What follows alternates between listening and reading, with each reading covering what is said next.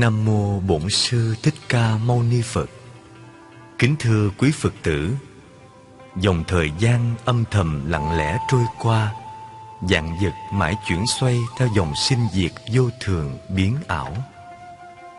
Thật vậy, cho dù chúng ta có giàu sang danh vọng, chức quyền hay khốn khổ thấp hèn, không ai tránh khỏi cảnh sanh, lão, bệnh, tử. Ngoài ra, còn vô số những nỗi thống khổ như xa lìa người thân, mong cầu chẳng được, đối mặt với kẻ thù, thiên tai, địa ách, dân dân. Và nỗi thống khổ tột cùng, đó là lúc sắp chết, thân thể đau nhức, tâm thần hoang mang, hoảng hốt, lo sợ. Sau khi chết, tùy theo nghiệp thiện ác mà thọ lãnh kiếp sống khác, vô số lần sanh ra và vô số lần chết đi, cứ mãi trôi lăn trong dòng luân hồi sanh tử khổ đau. Hôm nay, nhân ngày rằm tháng 2 là ngày Đức Bổn Sư Thích Ca Mâu Ni nhập Niết Bàn. Hàng Phật tử chúng ta, ai ai cũng cảm thấy sao xuyến, bồi hồi, tưởng nhớ đến ân đức của Phật. Khi còn làm Thái tử, Ngài đã nhận thấy cõi đời này là vô thường, khổ não, sanh, lão, bệnh, tử, nên từ bỏ cung vàng điện ngọc, vượt khỏi hoàn thành, dấn thân vào chốn núi non, tu khổ hạnh sáu năm. Và sau 49 ngày đêm ngồi tư duy thiền quán dưới cội Bồ đề, tìm ra được ánh đạo vàng, rồi lần lượt đi khắp nơi ôm bát khất thực, đem gương lành giáo hóa chúng sanh. Xuyên suốt 49 năm hoàng truyền chánh pháp, trải qua không biết bao nhiêu gian lao cực khổ, đến 80 tuổi, Ngài thu thần thị tịch dưới rừng cây Sa La. Nhưng chân lý của Ngài vẫn tồn tại mãi mãi như ánh thái dương xua tan bóng tối vô minh tham sân si đem lại an lạc hạnh phúc cho chúng sanh. Nội dung quyển vô thường này nói lên sự thật của cuộc đời là một sự thay đổi không ngừng từ thân xác cho đến tinh thần xô đẩy con người vào guồng máy khổ đau, triền miên, bất tận. Tuy chỉ có ba nội dung chính, nhưng tác phẩm bao gồm nhiều khía cạnh triết lý nhân sinh, nghiệp báo luân hồi và chỉ cho chúng ta thấy rõ phương pháp tu hành để chấm dứt tham lam, sân nhuế, tà kiến, những xung đột tị hiềm, ganh ghét, ích kỷ, nhỏ mọn, dối trá, xảo nguyệt, chỉ trích, đả kích, dòm ngó lỗi người rèn luyện cho chúng ta có được đức tánh điềm đạm, khiêm hạ, có được đầy đủ đức trí huệ từ bi, hỷ xã vô ngã, dị tha, giúp cho thân khẩu ý chúng ta được thanh tịnh, không phạm phải những lỗi lầm, tội ác, tạo cho chúng ta có được đời sống đạo đức chân thật giúp ích cho bản thân, gia đình, xã hội và nêu gương lành cho chúng sanh. Bên cạnh đó còn có những mẫu chuyện đạo lý, cảnh tỉnh con người. Và quan trọng nhất là phương pháp vượt thoát khỏi nỗi khổ, niềm đau do vô thường đem lại. Quyển vô thường này có lợi ích thiết thực như vậy mà chúng ta không chịu thực hành theo lời phật chỉ dạy. Cứ mãi chạy đuổi theo danh, lợi, tình, tiền, làm cho tâm trí mê mờ đảo điên, để cho đời sống đen tối, tội lỗi tự chuốc lấy khổ đau, thật là đáng tiếc vô cùng. Vậy, những ai là bậc hiền trí, hãy mau thức tỉnh tu hành, làm lành, lánh dữ, để tự cứu lấy mình và cứu độ tất cả chúng sanh. Có như thế, mới không phụ công ơn giáo dưỡng của đức từ phụ bổn sư thích ca mâu ni. Nên có câu, hỡi chư phật tử hữu duyên nhớ ơn từ phụ cần chuyên tu hành. Chúng tôi hân hạnh được đọc qua tác phẩm vô thường này. Cảm thấy vô cùng hoan hỷ, như được ai ban tặng cho món quà vô giá. Chúng tôi cảm nghĩ đây là một tác phẩm có giá trị to lớn, mang lại lợi ích thực sự cho hàng xuất gia cũng như tại gia. Chúng ta chịu khó nghe đọc quyển vô thường này nhiều lần sẽ thấy rõ cõi đời này là vô thường giả tạm khổ đau. Nhờ hiểu được như thế Nên chúng ta mới cố gắng tinh tấn tu hành Để thoát khỏi cảnh luân hồi sanh tử. Nguyện xin ân trên chư Phật, chư Đại Bồ Tát Sủ lòng từ bi Gia hộ cho tất cả chúng sanh trong mười phương Ngày an lành, đêm an lành Ngày đêm sáu thời đều an lành. Tất cả thời gian luôn an lành với nguyện vọng truyền bá giáo lý của Đức Phật đến với mọi người biết cách tu hành, làm lành, lánh dữ. Gia đình Phật tử thiện phúc và gia đình Phật tử quan Thành Phát tâm thực hiện đĩa ghi âm quyển vô thường Do Sư Thích Giác Thiện Tịnh xá Lộc Uyển Số 121 Đường Kinh Dương Vương phường 12, quận 6, thành phố Hồ Chí Minh, biên soạn. Giọng đọc Hùng Thanh và Thi Mai. Kỹ thuật âm thanh Hùng Minh. Như những đóa hoa sa la Thành kính dâng lên đứng từ phụ Trong ngày tưởng niệm thiên liêng này. Chúng tôi xin gửi đến quý Phật tử Nội dung chương trình Với lòng thành kính. Nguyện cầu cho chánh Pháp được truyền bá khắp nơi. Mọi người đều giác ngộ, cải tà quy chánh, nương mình trong ánh hào quang của chư phật. Tinh tấn tu hành, đồng sanh tây phương cực lạc quốc. Nam mô a di đà phật.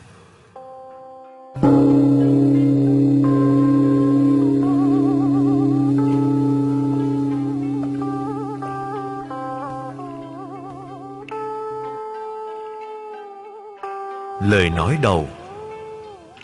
Kiếp người ngắn ngủi Dạng vật vô thường biến ảo Như đám mây lơ lửng giữa bầu trời hợp tan Đã để lại trong lòng chúng ta Biết bao lo âu, nuối tiếc và sợ hãi. Sau chuỗi thời gian âm thầm lặng lẽ trôi qua Cho đến khi tử thần gõ cửa ra đi Để lại kẻ khóc tiễn người đi Nghìn thu vĩnh biệt. Bản thân tôi là nhà sư Thường đi đám tang Nên đã chứng kiến rất nhiều cảnh Sanh ly, tử biệt, bi ai, thảm thương. Khi nhìn thấy con cháu khóc ông bà cha mẹ Hay ông bà cha mẹ khóc con cháu Vợ chồng xa lìa ân ái Biệt ly, sầu bi, đổ lệ can trường. Chứng kiến thảm cảnh đó Tôi mạo muội cố gắng sưu tầm lời Phật dạy và các tài liệu nói lên tính chất vô thường của chư tôn đức kết lại thành tập vô thường này.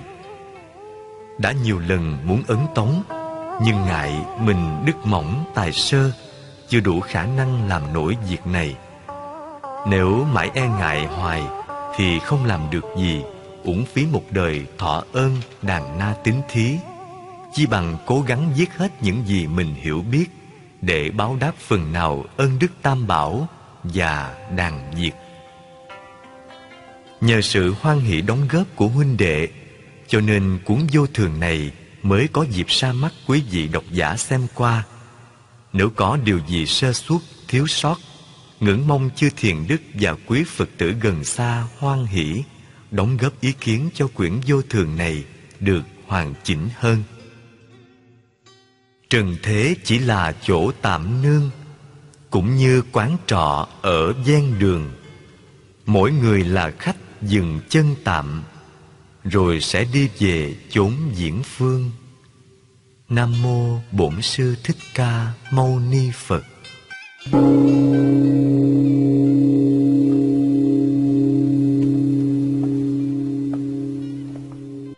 Dẫn nhập Ánh sáng giác ngộ của Đức Phật đã soi sáng và sưởi ấm tâm linh của vô lượng chúng sinh trong đêm dài vô minh. Đã gần 26 thế kỷ, nhưng lời dạy của Ngài vẫn còn vang vọng đâu đây. Thế gian là vô thường, cõi nước mong manh, bổn đại khổ không, năm ấm vô ngã, luôn luôn sinh diệt biến đổi, giả dối không thực nếu quan sát được như thế, Thì thoát khỏi sanh tử. Đạo phật là đạo giác ngộ. Toàn bộ giáo lý của phật nhằm đánh thức con người sớm giác ngộ. Mê lầm là cội nguồn khổ đau. Chỉ có giác ngộ mới vượt qua mọi khổ đau. Để cứu khổ chúng sinh, đức phật chỉ cho chúng ta thấy, thân này là vô thường tâm không thật dạng vật đều giả tạm. Nếu chúng ta giác ngộ được giáo lý vô thường, khéo ứng dụng nó vào trong cuộc sống tu hành, thì mọi phiền não khổ đau không còn nữa, rồi lần lần tiến lên phật quả. Hãy nhìn như bọt nước, hãy nhìn như điểm chớp, hãy nhìn như mộng huyễn, thần chết không bắt gặp. Kinh pháp cú.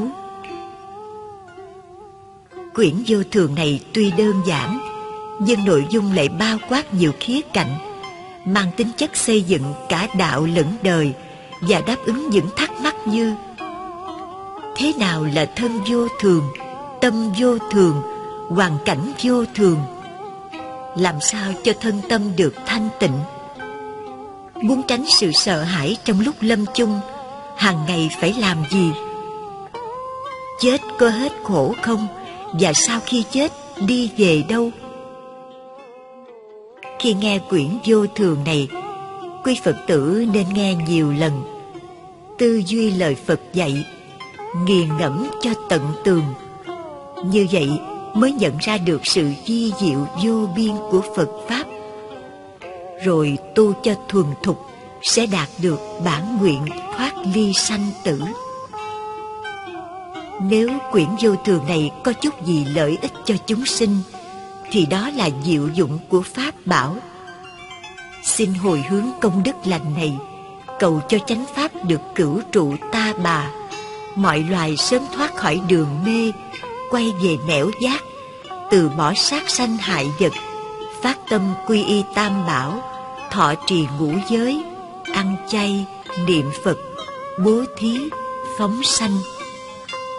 Người người biết lấy lòng từ bi quý kính lẫn nhau, thế giới hết nghiệp binh đao, mưa hòa gió thuận, quốc thới dân an. Muôn loài dứt sạch phiền não, oan trái, nghiệp chướng tiêu trừ, thân tâm an lạc, phước huệ song tu đạo quả chóng viên thành âm siêu dương thới pháp giới chúng sanh đồng thành phật đạo.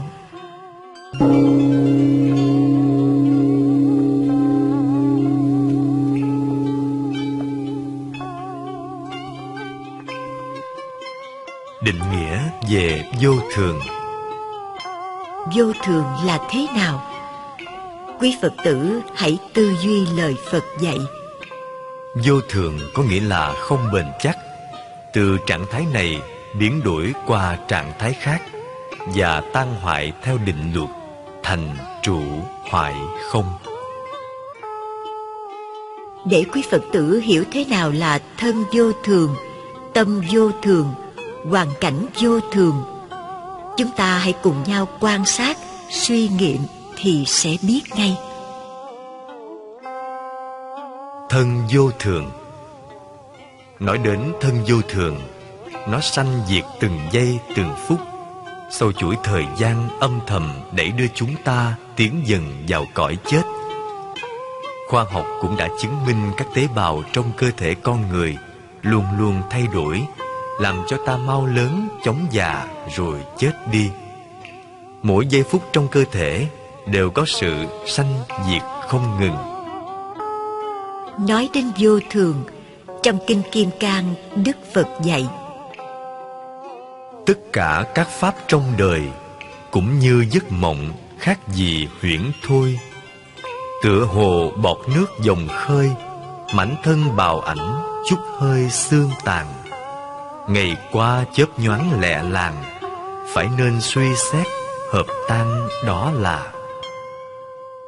Thật vậy cái thân con người chẳng khác nào như tuyết giá cành cây xương đầu ngọn cỏ mới thấy đó rồi lại mất đó đứng trước thảm trạng ấy Thái tử Tất Đạt Đa nghiệm thấy thân này là tứ khổ, nên Ngài xuất gia đắc đạo, hiệu là Thích Ca Mâu Ni, đem giáo pháp cứu độ chúng sanh, đưa họ vào cõi niết bàn, bất sanh bất diệt. Thưa quý Phật tử, cái thân của ta có gì là thật đâu. Tất cả không ai thoát khỏi cảnh sanh, lão, bệnh, tử. Từ khi còn nằm trong bụng mẹ đã là khổ rồi. Bốn bên bao bọc đen tối, chẳng khác nào ở chốn ngục tù đầy nhơ uế. Đến lúc chào đời cho tới khi trưởng thành, trải qua không biết bao nhiêu là bệnh hoạn, tai nạn, âu sầu, khổ não, lúc nào cũng rình rập bên mình.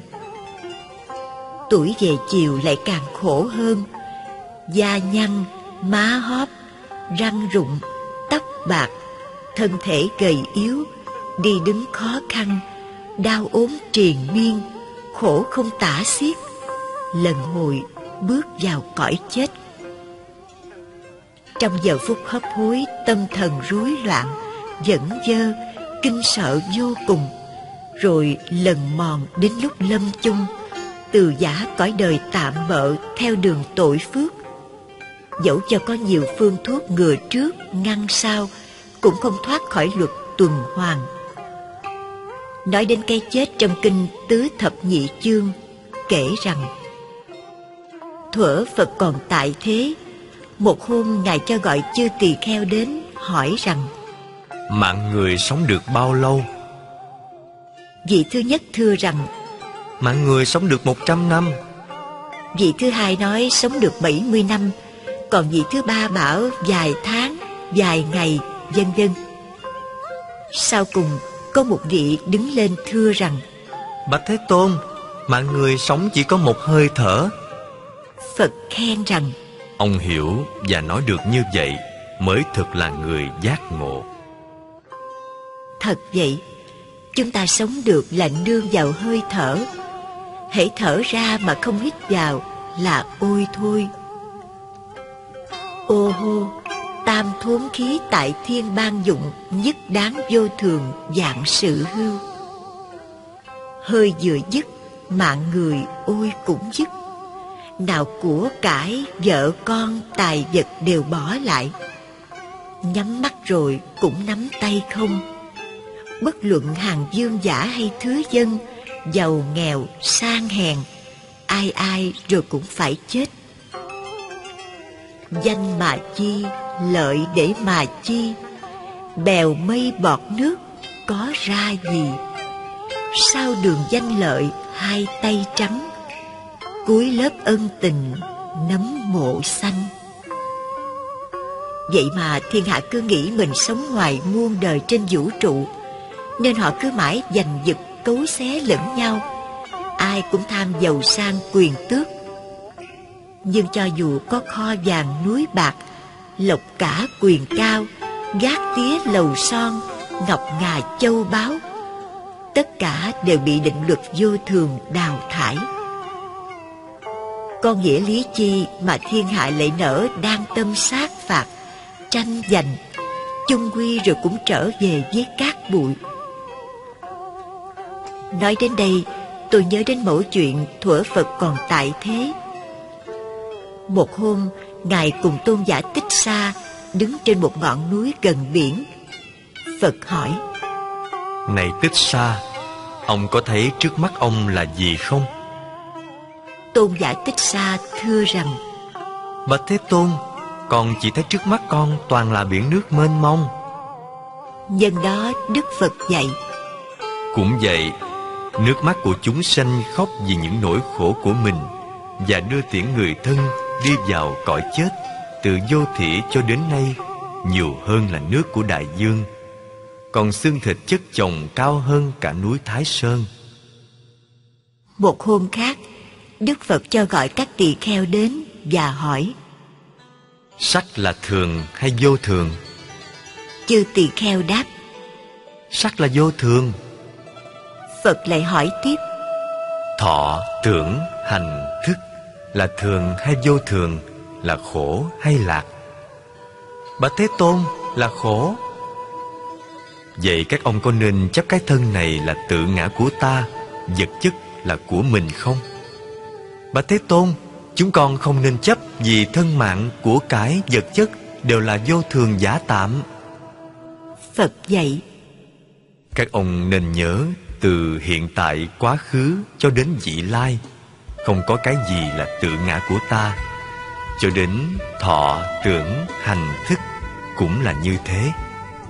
Các ông phải quan sát như vậy để nhàm chán xa lìa nó mà thẳng tiến trên con đường giải thoát tri kiến. Cái thân này là vô thường giả tạm. Vậy mà người ta cứ lầm chấp cho nó là thật. Họ quan niệm là vật dưỡng nhân nên thẳng tay sát sinh hại vật. Nhưng thử hỏi, mũi mòng lan sói, chúng cũng có quyền nói, người sinh ra nhân để dưỡng vật được sao?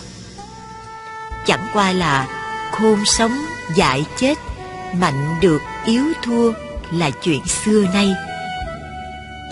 Tại sao người con phật phải trường trai giới sát? Vì con cá cắn câu thì hoảng sợ. Con chim thấy cung tên súng đạn liền vỗ cánh bay cao.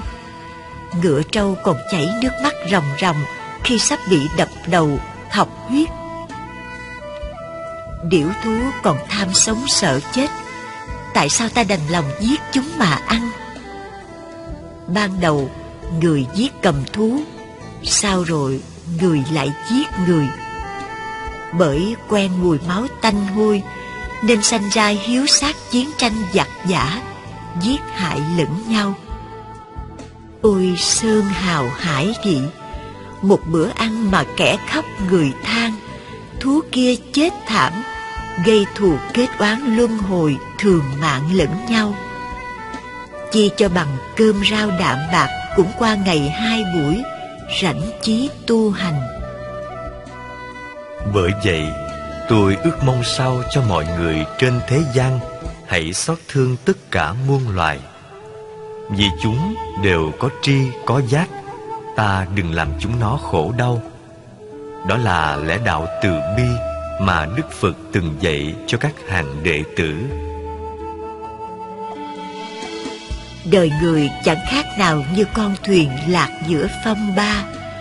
Nước mắt thế nhân là đại hải bao la. Bôn ba giành giật sát sinh, hại vật, ăn cho dinh thân phì da. Rốt cuộc rồi cũng chết. Con người vì thân mà gây ra lắm oan nghiệp, nên khổ trước chưa nguôi sầu sao đã tới. Nói đến cảnh khổ của kiếp người, thuở phật còn tại thế. Một hôm, vua ba tư nặc cùng bá quan văn võ xa giá đến ý kiến đức phật và thưa rằng, bạch thế tôn, con là vua ba tư nặc, cai trị nước câu tác la, có bốn binh chủng hùng mạnh. Hôm nay, con đến viếng thăm đức thế tôn vua ba tư nặc nói như vậy là nhằm để khoe với đức phật. Ông là vị vua hùng mạnh nhất thời đó, để cho đức phật khen ngợi. Nhưng ngược lại, đức phật không khen mà còn hỏi rằng, này đại vương, giả sử như ở phương đông, tây, nam, bắc, có bốn ngọn núi cao chọc trời đang lăn về đây, mỗi khi di chuyển đến đâu là nghiền nát người và vạn vật đến đó. Thử hỏi đại dương lấy cái gì ra để chống ngăn nó? Vua ba tư nặc ngẫm nghĩ thưa rằng bạch thế tôn con không thể nào đem bốn binh chủng kho tàng thần dân ra mà ngăn chống được vì nếu đem ra sẽ bị nó nghiền nát hết. Nhân đây đức phật dạy đúng như vậy đại dương bốn ngọn núi chính là sinh lão bệnh tử. Này đại dương lắng nghe, vì người đời ngu ám không có chánh trí, nên nhiều kẻ say mê vui đời mà chẳng hề biết tội phước là gì cả, nên thường bị tứ khổ.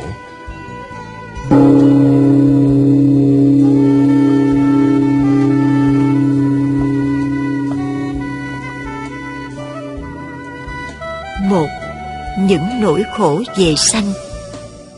Khi còn nằm trong bụng mẹ Hài Nhi chịu rất nhiều nỗi khổ. Nếu mẹ ăn đồ nóng hoặc uống nước lạnh, Thì như nằm trong lò lửa, hầm băng. Khi mẹ đói cơm khát nước Thai Nhi lỏng bỏng khó chịu. Mẹ ăn no, lấn ép khó bề cựa quậy. Lúc sanh thân con đau đớn Mạng mẹ nguy hiểm, Lòng cha lo sợ. Ra khỏi lòng mẹ Da thân mềm mỏng Chạm phải những vật bên ngoài Đau như là dao cắt Hoảng hốt thức thanh khóc gian.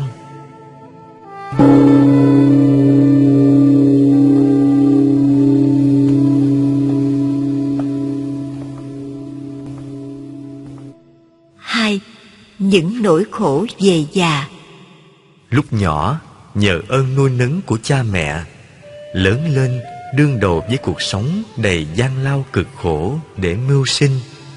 Lần hồi đến ngày già yếu, răng rụng, mắt mờ, tai điếc, lưỡi đớ Chân tay run rẩy, đi đứng khó khăn Trí huệ lu mờ, sanh ra lẫn lộn Ăn dơ, uống bẩn, nỗi năng giống như người mất trí. Ăn rồi bảo chưa ăn, chưa ăn bảo ăn rồi có khi là chửi bới Nói năng nhảm nhí làm trò cười cho lũ trẻ.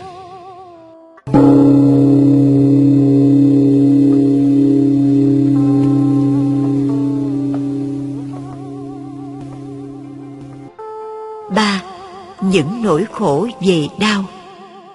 Thân người do bốn đại là đất, nước, gió, lửa hiệp thành. Nếu như bốn đại không điều hòa thì bệnh sanh khởi như địa đại chẳng điều hòa, thì thân thể nặng nề.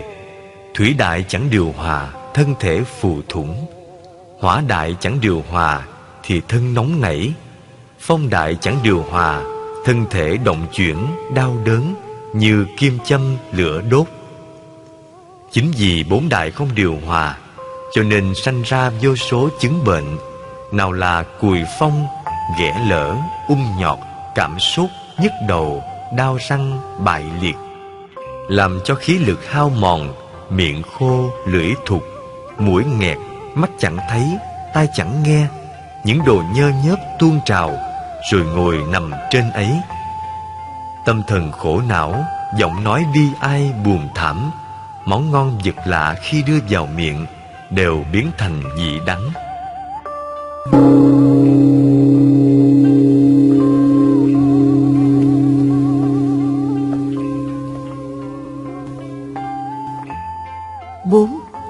Những nỗi khổ về chết. Thân người đến lúc sắp chết, thời bốn đại phân tán, thần thức chẳng an. Đụng đến như dao cắt, đau nhức toàn thân, toát mồ hôi, mệt ngột không ngằn, trợn mắt, méo miệng, giật gân, uống mình, dặn tay, bẻ chân, hai tay buông xuôi. Phong đại tản đi là hết hơi thở, hỏa đại đi là tấm thân lạnh ngắt như đồng cho dù đại dương có bao nhiêu binh chủng, kho tàng, thần dân đi chăng nữa, cũng không thể nào đối đầu với tử thần.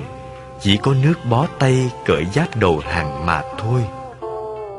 Sau khi chấm dứt pháp thoại, vua ba tư nặc thức tỉnh, hoan hỷ tính thọ phụng hành lời phật dạy. mạng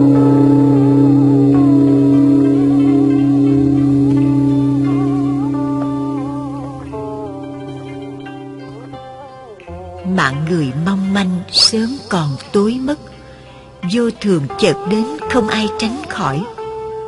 Xưa có bốn anh em dòng đại phạm chí đều có thần thông biết sẽ chết cùng bàn với nhau rằng cái chết sắp đến với chúng ta vậy hãy mau ẩn tránh. Khi bàn tính xong ông thì bay lên hư không ông vào trong biển ông nữa vào giữa núi tu di còn ông thứ tư tới chợ trốn giữa đám đông. Nhưng đến ngày chết thời bốn ông đều mạng vong nếu ai biết suy nghĩ đạo lý vô thường, khổ, không, vô ngã này, khéo tu tập theo lời phật dạy, thời thoát khỏi sanh, lão, bệnh, tử, ưu bi, khổ, não, đạt đến đạo quả niết bàn vậy. Kinh xuất diệu. Dầu trốn ở hư không, giữa biển khơi núi rộng không một nơi nào cả, tránh khỏi được tử vong. Kinh pháp cú. Trong kinh a hàm phật dạy, tất cả không ai tránh khỏi sanh, lão, bệnh, tử. Vậy mà có lắm người, khi thấy ai đó già, bệnh, chết, lại sanh tâm khinh khi nhòm gớm. Nhưng họ lại quên rằng, rồi đây mình cũng già bệnh chết.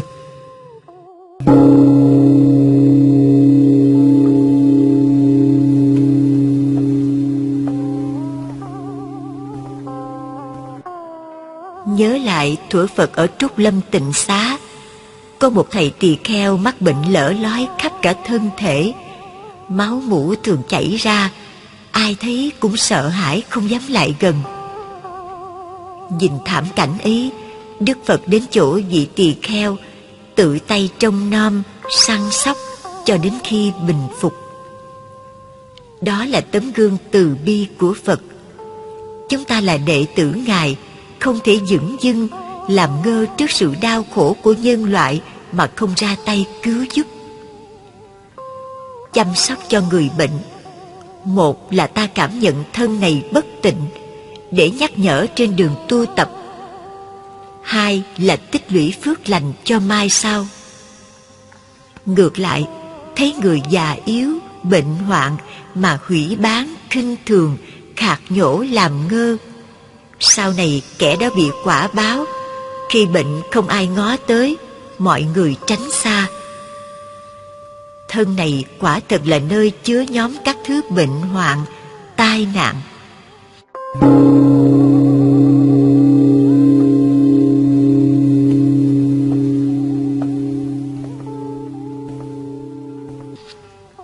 Thuở xưa đức phật an trú tại nước xá vệ.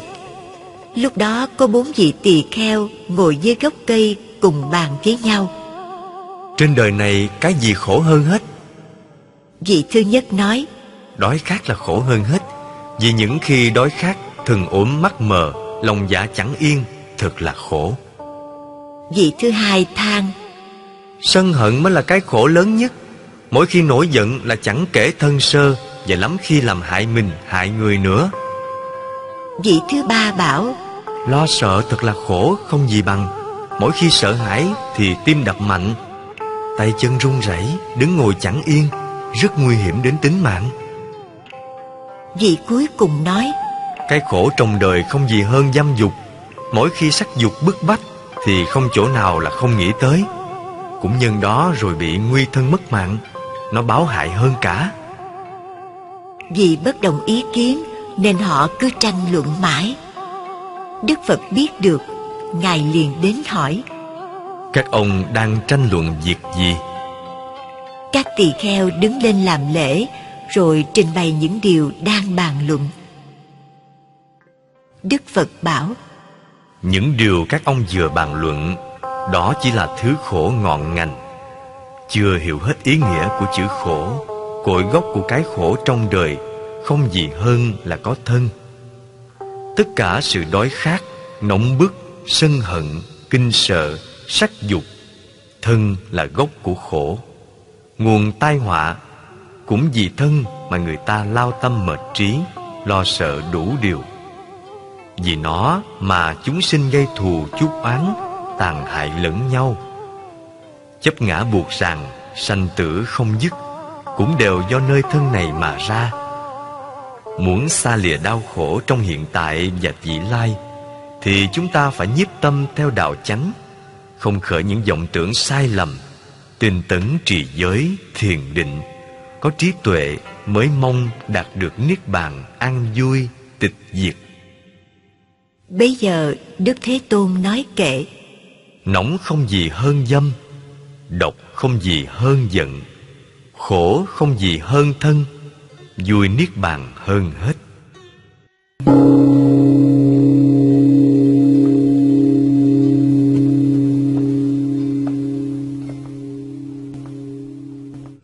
Bởi vậy, những ai là bậc hiền trí phải kiếp mau tự lợi bằng cách nương về tam bảo huân tập những tài sản của bậc thánh.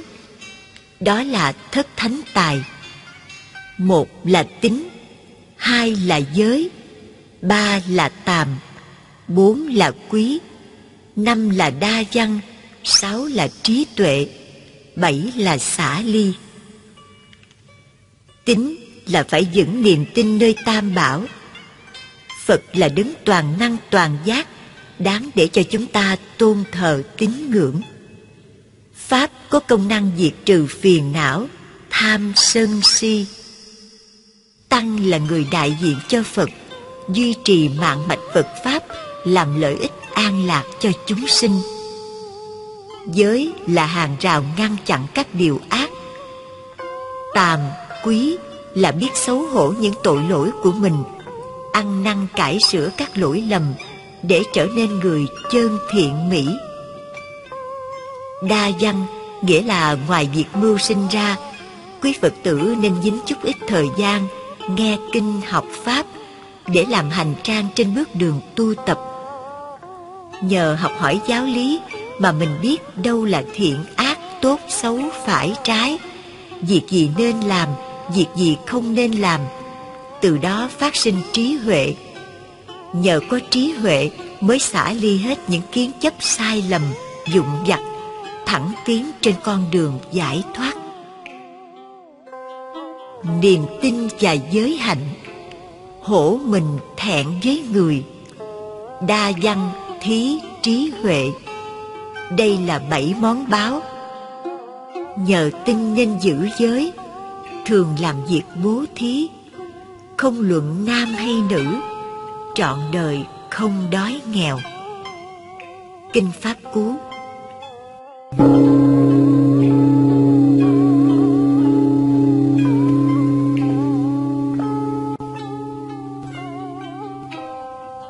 Nhiều người nhờ căn lành đời trước, gặp được thiện hữu tri thức khuyên nhắc quy y giữ giới, tụng kinh niệm phật, bố thí, phóng sinh để tích lũy phước đức về sau. Họ lại trả lời rằng, tuổi tôi còn trẻ, đời còn dài, tương lai tươi sáng đang chờ đón, dạy gì phải tu cho uổng phí tuổi xuân? Chính vì thế nên tổ xưa khuyên bảo rằng mạc đại lão lai phương niệm phật. Cô phần đa thị thiếu niên nhân. Nghĩa là chớ đợi đến già mới niệm phật. Mồ hoang lắm kẻ tuổi còn xanh quý phật tử ra nghĩa địa hay đến nhà cửu huyền thời thấy rõ nơi đó không từ bất cứ một ai. Quý phật tử nên nhớ rằng con quỷ vô thường lúc nào cũng rình rập bên chúng ta. Không hẹn mà đến, không mời mà tới. Mỗi khi nó đến thì bất luận tăng, tục già trẻ, sang, hèn, nó sẽ đưa chúng ta đến lò thiêu hay nghĩa địa quan vắng xa xôi, cô tịch. Nơi ấy dẫu thông minh, tài trí, anh hùng, khôn dại, chung quy rồi ai cũng chết kiếp phù sinh là thế đó. Như ngọn đèn trước gió, không biết nó tắt giờ nào. Đời người ảo ảnh phù du, cuối cùng rồi cũng nhắm mắt xuôi tay, tạ thế đi về âm cảnh với hai bàn tay trắng. Mà chẳng gieo được một chút phước duyên thì thật là đáng tiếc vô cùng. Vì thế nên khổng tử than rằng sanh tiền bất tri thiên đường lộ tử hậu nan ly địa ngục môn.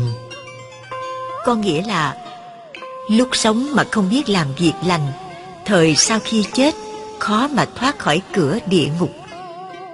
Nhân đây tôi xin dẫn câu chuyện ở trong khế kinh kể rằng ở trên nhân gian có một người chuyên môn làm việc ác đến khi chết bị quỷ sứ bắt dẫn đến vua diêm dương. Vua hỏi ở trên nhân gian sao ngươi không chịu làm việc thiện gây chỉ ác nghiệp để rồi phải bị đọa đầy xuống đây khổ sở như thế này? Thưa diêm chúa ở trên nhân gian nhà nước làm việc gì còn phải thông báo trước? Sao ngài khi không bắt tôi ngang như thế này Thử hỏi làm sao tu cho kịp? Người có thấy người già, người bệnh, người chết không? Thưa Ngài tôi thấy đó là những thông điệp mà ta gửi đến ngươi. Phải biết rằng Ai ai rồi cũng phải chết. Tại sao ngươi không lo tu? Thưa Ngài Tôi cũng chưa phải là già lắm. Tại sao Ngài lại bắt tôi? Ngươi có thấy những người còn trẻ mà vẫn chết không? Thưa Diêm Chúa tôi thấy. Ngươi phải hiểu rằng Cho dù già, trẻ, lớn nhỏ gì Tới số đều phải chết. Tại sao không lo tu Còn biện luận lôi thôi? Anh ta vội quỳ xuống thưa rằng Tôi thấy Nhưng vì quá ngu mê Nên mới gây ra ác nghiệp. Mong Diêm Chúa từ bi tha thứ. Diêm Chúa phán Tội của người làm ra không phải cha mẹ Hay đấng thiên liên quyền thế nào xúi dục Mà chính từ ngươi làm thì ngươi phải chịu Không có nói năng dài dòng gì nữa.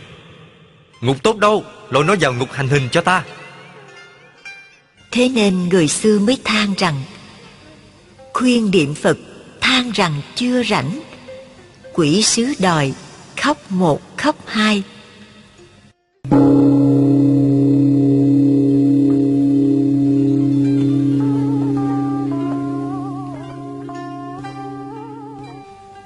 Quý vị nào đầu tóc điểm bạc, Đó là thiên sứ đến báo tin rồi, Ráng lo tu kẻo trễ. Có nhiều bà cụ đi chùa lễ Phật. Tôi thấy vậy mới khuyên. Cụ già rồi không biết chết giờ nào Ráng lo niệm Phật. Làm hoài cũng vậy Biết bao nhiêu mà cho đủ.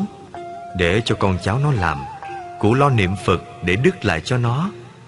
Hơn nữa Nhờ niệm Phật khi chết được Phật rước về cực lạc an lành. Chớ con cháu của cải không cứu mình được. Bà cụ nói Sư bảo như vậy cũng phải. Nhưng mấy đứa con của tôi còn nhỏ, Lập gia đình chưa hết.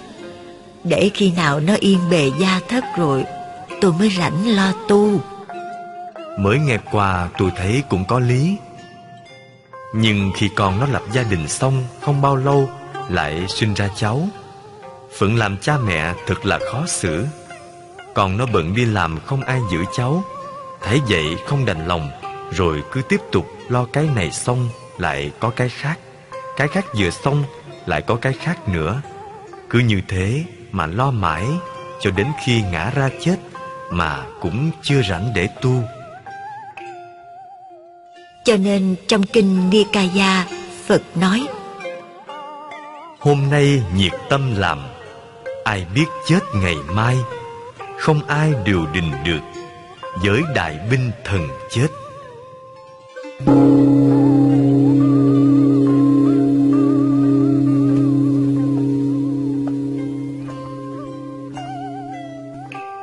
Khi tử thần đến gõ cửa Mình nói khoan để chậm lại vài năm nữa cho tôi tu có được không? Chuyện đó không bao giờ có Vì Diêm Dương chỉ định canh ba chết Không thể nán lại đến canh năm hỡi ôi Tất cả già, trẻ, sang, hèn, Ai rồi cũng phải chết. Bởi vậy, chúng ta không tu nhiều được Thì cũng nên tu ít, Chớ có hứa hẹn. Bất luận là người ngoài đời hay trong đạo, Tánh giải đãi rất tối kỵ trong sự thành công. Tha ngôi, Lo giàu nghèo, Lo mãi cũng không xong. Hẹn khi khác mới tu Thử hỏi khi khác tới bao giờ mới có. Chúng ta phải suy xét, Thấy việc gì cần làm thì làm ngay, Đừng hẹn ngày mai. Vì ngày mai là ngày đen tối của tử thần, Chờ nói để làm gì? Cho nên trong kinh, Đức Phật đưa ra hình ảnh bốn con ngựa Để ví dụ cho bốn hạng người. Con ngựa thứ nhất, Vừa thấy bóng roi đã chạy con ngựa thứ hai nhịp lên lưng mới chịu chạy. Con ngựa thứ ba đánh cho thiệt đau mới chạy. Con ngựa thứ tư đánh chết bỏ, lúc lắc chứ không chịu chạy. Nói đến đây, đức phật dạy con người ta cũng thế. Con ngựa thứ nhất chỉ cho người trí, Vừa nhìn thấy trong xóm có người chết là họ lo tu liền. Giống như con ngựa thứ nhất vừa thấy bóng roi liền chạy. Con ngựa thứ hai chỉ cho ai đó thấy người thân trong gia đình chết mới phát tâm tu. Giống như con ngựa thứ hai nhịp lên lưng mới chịu chạy. Con ngựa thứ ba chỉ cho có kẻ thấy người trong xóm chết, họ cũng không tu.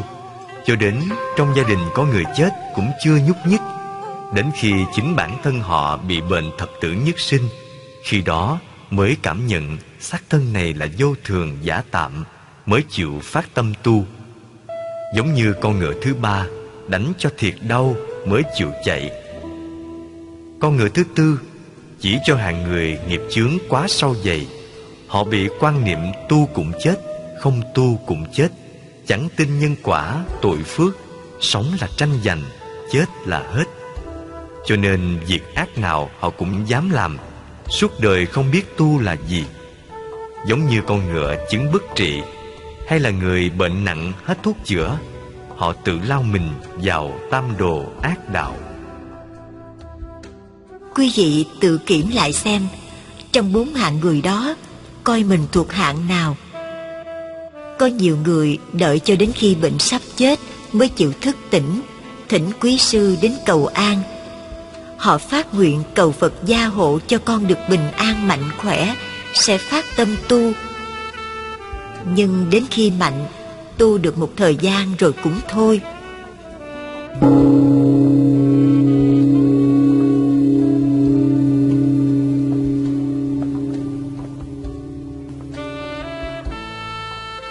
Nhớ lại thuở đức phật còn làm thái tử, chỉ nhìn thấy người già bệnh chết có một lần là phát tâm tu liền. Còn mình nhìn thấy không biết bao nhiêu lần, nhất là quý vị lớn tuổi thấy hoài, vậy mà có mấy ai chịu tu? Vì người ta chết chứ đâu phải mình chết, cho nên cứ tiếp tục gây nghiệp ác. Quý phật tử nên nhớ, con đường người xưa đến, tới mình cũng phải đi qua thôi. Nếu ai tự cho rằng tôi sống hoài không chết thì khỏi cần tu. Còn nếu nghĩ rằng ai rồi cũng phải chết, thì ráng chịu khó tu dùm một chút. Mình lo cho sự sống bao nhiêu thì cũng phải nghĩ đến sự chết bấy nhiêu mà cố gắng tu hành. Tu ở đây không có nghĩa là vô chùa mới gọi là tu. Tu có nghĩa là sửa đổi những thói hư tật xấu, sai quấy thân không sát sanh, đạo tặc, tà dâm. Khẩu không nói dối, đâm thọc, theo dệt, rủa chửi. Ý không tham lam, sân hận, tà kiếm đó gọi là tu. Chính cái sự tu, nó làm cho mình bớt khổ vì phiền não. Vợ biết tu, cho nên mình hiền thì vợ chồng đâu có tranh cãi với nhau. Hoặc là ông chồng dữ vợ hiền. Chồng mắng, vợ nhịn thì đâu có chửi rủa, đánh lộn. Nhờ vậy mà gia đình được bình yên, hạnh phúc. Kế đến láng giềng, nếu họ hung dữ, chửi rủa, sỉ nhục, vân vân. Mình nghĩ rằng, cái thân này không biết nó chết giờ nào. Hơi đâu mà hơn thua cho sanh ra phiền não, oán thù họ muốn chửi bao nhiêu, cứ chửi vô lỗ tai bên này, qua lỗ tai bên kia đi mất. Hơi đâu mà chửi lại làm chi cho mệt. Chửi riết mỏi miệng họ cũng nghĩ. Nhờ vậy mà lối xóm được bình yên. Còn nếu như bị người ta chửi, mình kiếm một câu gay gắt hơn chửi lại. Nó sẽ dẫn đến đấu khẩu không xong, thì chuyển qua đấu võ. Kẻ lỗ đầu, gãy tay chân, người bể mặt bầm mình. Nếu lỡ tay đánh người ta trọng thương hoặc chết, thời sẽ tốn tiền thuốc, lại bị bỏ tù hay là tử hình. Bỏ vợ con ở nhà không có ai lo, khổ lây cả chùm. Vậy mà ở đời, họ cho đó là khôn, tự vỗ ngực xưng ta đây là anh hùng. Còn người hiền, họ lại cho là nhu nhược, yếu hèn. Thật là mê muội cái chết nó đuổi gấp một bên mà chẳng chịu lo tu. Tối ngày cứ lo cái chuyện không đâu. Muốn không khổ tâm vì những lời nói thô bỉ, độc ác của kẻ khác. Trong kinh chánh niệm xứ dạy, niệm hơi thở trong thân và ngoài thân. Niệm hơi thở trong thân là của ta, niệm hơi thở ngoài thân là của người những lời chửi mắng, hủy bán, nhục mạ, khen chê đó chỉ là gió mà thôi. Hoặc quán niệm, thân ta và người đều do đất, nước, gió, lửa hợp thành. Không có cái gì là ta, là của ta cả. Nếu quán được như thế, thì những lời chửi mắng, đánh đập, giết hại, khổ vui, khen chê, tốt xấu phải trái đến với ta đều được hóa giải hết. Trái lại còn thấy ta và người các pháp là thật thì phiền não oán hận sẽ phát sinh rồi gây ra ác nghiệp. Kinh trung bộ phật dạy khi gặp nghịch cảnh phải cắn răng dán lưỡi lên đốc vọng lấy chân tâm chế ngự dòng tâm. nghĩa là khi tâm tham sân si nổi lên, đừng tiếp tục. Nhiếp tâm vào hơi thở, quán chiếu lý nhân duyên, nhân quả để diệt trừ chúng. Người có chánh niệm, dù gặp chướng duyên, ách nạn, cũng vượt qua một cách dễ dàng. Vì chánh niệm có công năng chuyển quả dữ thành quả lành. hàng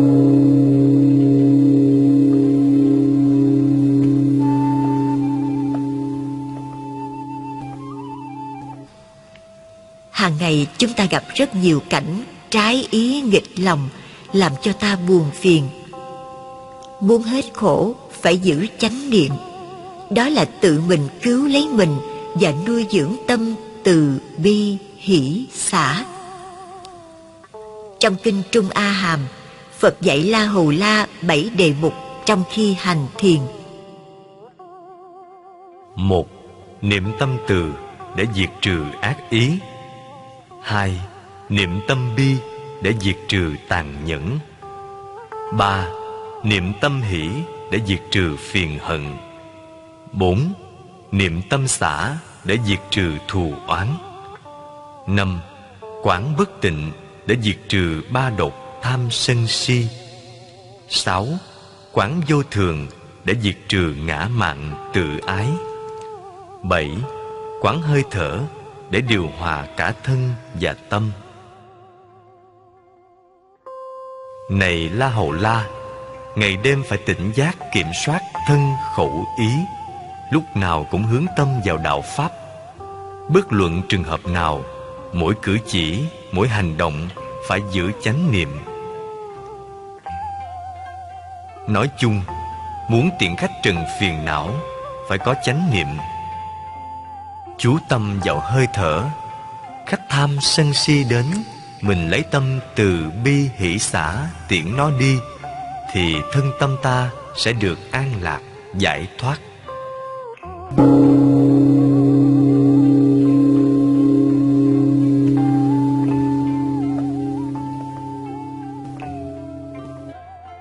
Cổ đức cũng khuyên rằng ai chửi mắng thì ta giả điếc chờ cho người hết giận ta khuyên. Chữ nhẫn hòa ta để đầu tiên, thì đâu có mang câu thù oán. Việc hung dữ hãy vừa thấp thoáng, chữ từ bi ta diệt nó liền. Sự oán thù đáp lại chữ hiền, thì thù oán tiêu tan mất hết. Quy phật tử thử nghĩ đã bao lần chúng ta đánh mất biết bao tình cảm đối với thân bằng quyến thuộc và nhân loại. Cũng chỉ vì thiếu đức vị tha. Nhiều bậc cha mẹ vì quá tức giận chửi mắng, đánh đập, xua đuổi con cháu chẳng chút xót thương. Vô tình đưa nó vào con đường xa đọa, tội lỗi. Nhưng họ lại quên rằng những lỗi lầm ấy khi xưa mình đã từng mắc phải vậy ta nên từ bi, hỷ xả, chỉ dạy cho nó thấy được lỗi lầm sửa đổi.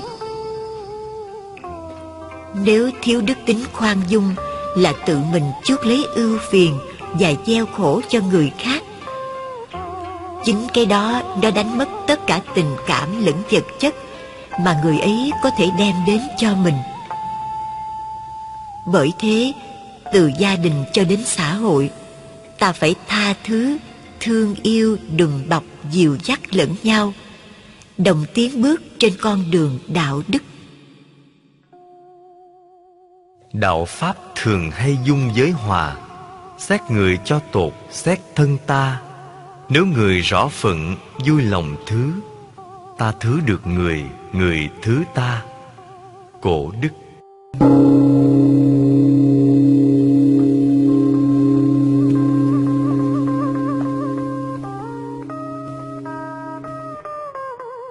Nhưng thử nghĩ, trên thế gian này có mấy ai được vậy?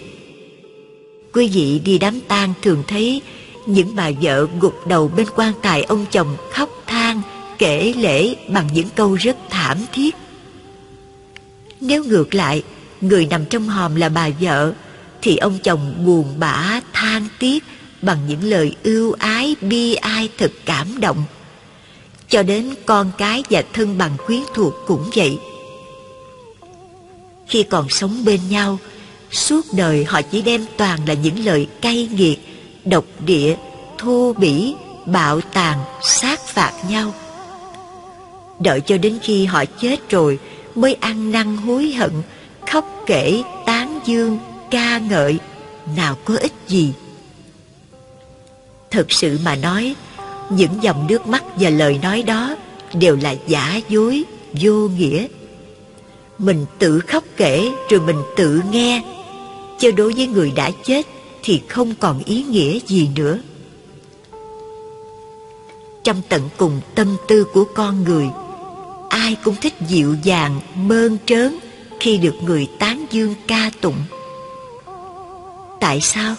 Chúng ta không đem những ân tình, lời nói tốt lành dành cho nhau trong lúc còn sống. Họ ưa thích biết bao nhiêu quý phật tử nên nhớ rằng ai rồi cũng phải chết, cuối cùng cũng phải chia tay nhau. Cho nên, các thiền sư thường khuyên chúng ta hãy dán chữ tử trước mắt để ý thức rằng mình và những người chung quanh không biết chết lúc nào. Trong khi còn sống, chúng ta cố gắng lấy đạo đức, tận tình đối xử tốt đẹp, vui vẻ với nhau. Để khi họ ra đi lương tâm mình không bị cắn rứt, bùi ngùi hối hận.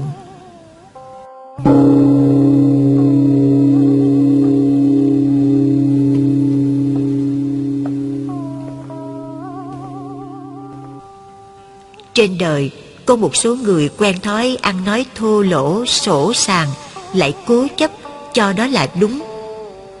Thật chẳng tốt đẹp gì khi ta buông ra những lời thô tục khó nghe trước mọi người người lịch sự khi nói năng phải giữ lời, giữ ý, không hấp tấp, vội vàng, không vừa nói vừa cười, không nóng nảy. Trước khi nói, phải suy nghĩ cho chín chắn. Không nên nói thẳng thắn quá làm mất lòng người. Tuyệt đối tránh cãi vã, đôi co, trách móc hay chỉ trích người khác. Cần tránh những kiểu nói năng kiêu ngạo sức láo lời nói ôn tồn hòa nhã, tế nhị ngọt ngào, ngay cả trong lúc tức giận mà vẫn giữ được sự bình tĩnh, không hiện ra sắc mặt giận dữ. Thường giữ đức khiêm tốn nói lời tao nhã, đối đáp cởi mở, nói đúng nơi, dừng đúng chỗ. Lời nói ngọt lọt tới xương. Lời nói chân thật ngọt ngào nó có sức mạnh cảm hóa được lòng người. Như thế, chúng ta sẽ đạt được kết quả như ý. Trái lại, hễ ai nói trái ý làm nghịch lòng một chút, liền sân si sừng sộ, phẫn nộ là lỗi om sòm. Hạng người như thế không làm được việc gì, lại thường chuốc họa vào thân. Trong đời sống, chúng ta đừng làm phật lòng người khác khi cần khen chê phải hết sức tế nhị và kính đáo cho dù người đó có thân thích đến mấy bởi chẳng có ai muốn mình bị chê Trong khi khen cần cân nhắc cho đúng chỗ, hợp thời, chớ tân bốc đề cao quá trớn trước đông người. Như thế sẽ làm cho người được khen cảm thấy ngượng ngùng và gieo mầm ganh ghét đố kỵ với người chung quanh. Không khéo, họ sẽ đánh giá cho ta là người thiếu kiến thức, nịnh bợ không đúng lúc. Thí dụ, trong đoàn thể có một hai người nổi bật về mọi mặt. Nếu là nhà lãnh đạo sáng suốt nên nói thế này. Trong chúng ta phần nhiều đều chấp hành tốt, nhưng có anh A, chị B nổi bật hơn hết, nên khen thưởng để khích lệ tinh thần. Quý vị có đồng ý không? Nói như thế, cả người được khen thưởng và người không được khen thưởng đều hoan hỷ. Trái lại, mỗi khi mở miệng ra là đề cao khen ngợi chỉ có một hai người. Như vậy là ngấm ngầm cho hội chúng là bất tài vô dụng thì họ sẽ bất mãn ta dẫn đến hậu quả mất hết niềm tin và nghị lực của tập thể chắc chắn sẽ lạnh lấy thất bại còn khi chê trước tiên phải hết lòng thương yêu tận tình giúp đỡ và khen ngợi trước rồi khéo dẫn chứng chuyện này chuyện nọ để cho họ nhận ra khuyết điểm sửa sai mà không làm tổn thương danh dự của người ta. Cổ đức thường dạy mọi việc xử sự khoan hòa thì phước đức tự nhiên sâu dày xử sự khắc khe độc ác thì phước đức tiêu mòn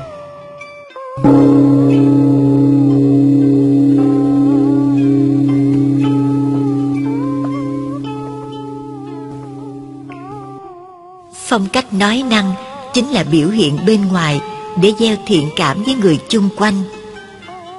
Muốn có phong cách nói năng hành động tốt, chúng ta cần tạo cho bản thân phong thái ung dung, tự tại, cử chỉ khoan thai, gương mặt vui vẻ, giọng nói phải thanh tao, khi bổng khi trầm, lên xuống đúng chỗ.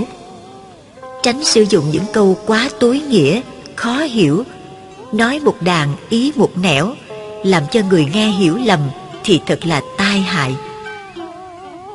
Không nên nói soi mói, dạch chuyện riêng tư của người khác, tránh đề cập đến vấn đề mang tính chất tranh cãi.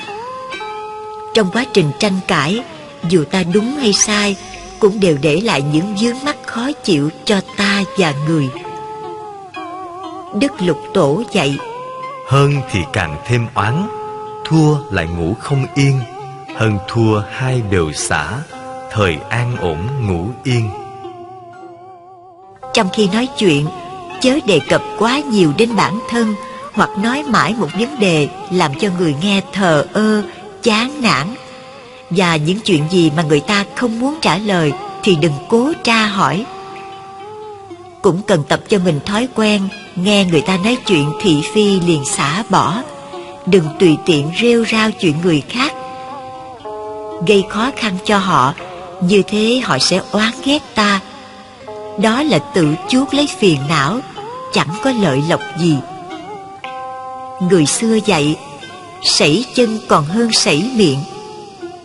Có người học thức rất cao, nhưng khi nói ra sao mà khó nghe vô cùng.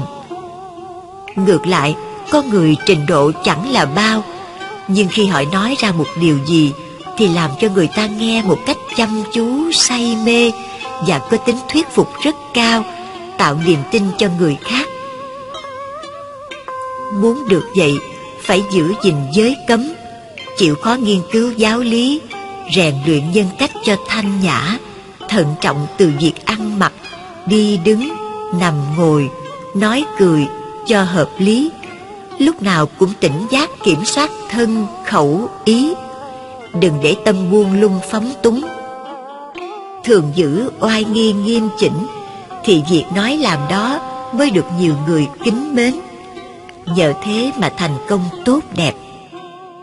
Kiếp người ảo ảnh phù du. Vậy mà có mấy ai thức tỉnh lo tu hành? Cứ mãi nói chuyện thị phi nhơn ngã, tranh giành hơn thua từng tiếng nói, chẳng nhịn một câu. Cho nên cứ mãi lẫn quẩn trong dòng phiền não, sanh, lão, bệnh, tử, chịu bao kiếp nạn. Lời nói là vốn oan khiên, Cũng vì mở miệng lụy phiền đến thân. Lời ăn tiếng nói ân cần, Suy xét chính đáng muôn phần khỏi lo. Một lời mà lỗi quá to Tan nhà mất nước cũng do miệng mình. Bớt nói một câu chuyện, Bớt sanh một lỗi quấy, Thêm một câu niệm Phật, Thêm nhiều duyên giải thoát.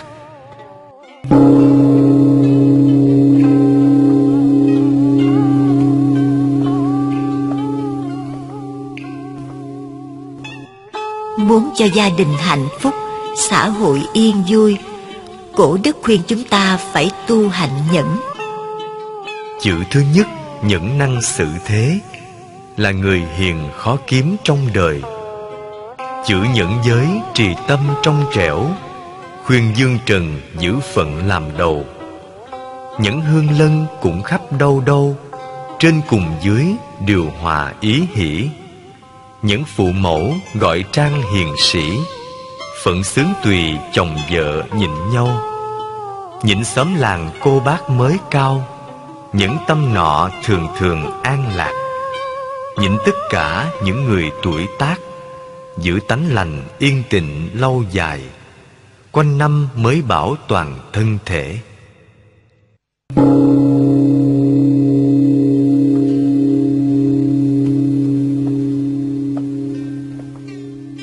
Sinh, già, bệnh, chết Là những gánh nặng đè lên vai của tất cả mọi người. Những gì xảy đến với người khác Thì cũng có thể xảy ra cho chúng ta Bất cứ lúc nào. Thân này không bao lâu Sẽ vùi sâu đáy mộ Như cây khô khúc gỗ Dứt bỏ vì vô thức. Kinh Pháp Cú.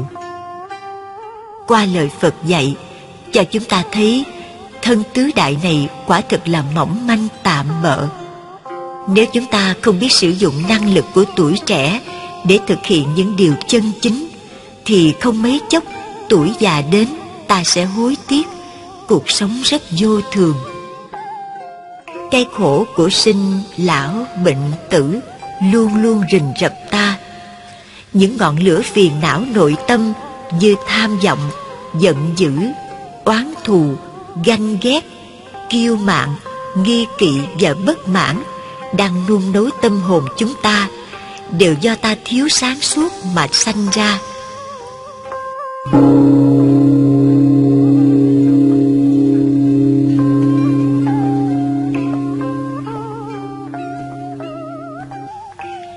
Để hóa giải những nỗi thống khổ đó, Đức Phật dạy vua Suddhodana rằng Phần lớn những khổ đau mà ta chịu đựng đều do ta tự tạo ra không thể nào thoát ra được khổ đau bằng cách gian xin, cầu cứu với một vị thần linh nào. Ta phải quán chiếu tâm ta và môi trường hoàn cảnh chung quanh ta. Mỗi cử chỉ hành động phải tỉnh giác Để loại trừ những nhận thức sai lầm đã từng làm cho ta khổ đau. Ví dụ có một người nào đó đến chửi mắng ta. Nếu ta chửi mắng lại người ấy trong trường hợp này ta khổ, Mà người ấy cũng khổ. Theo đạo lý tỉnh thức, Thì ta không nên dội nổi giận chửi mắng họ.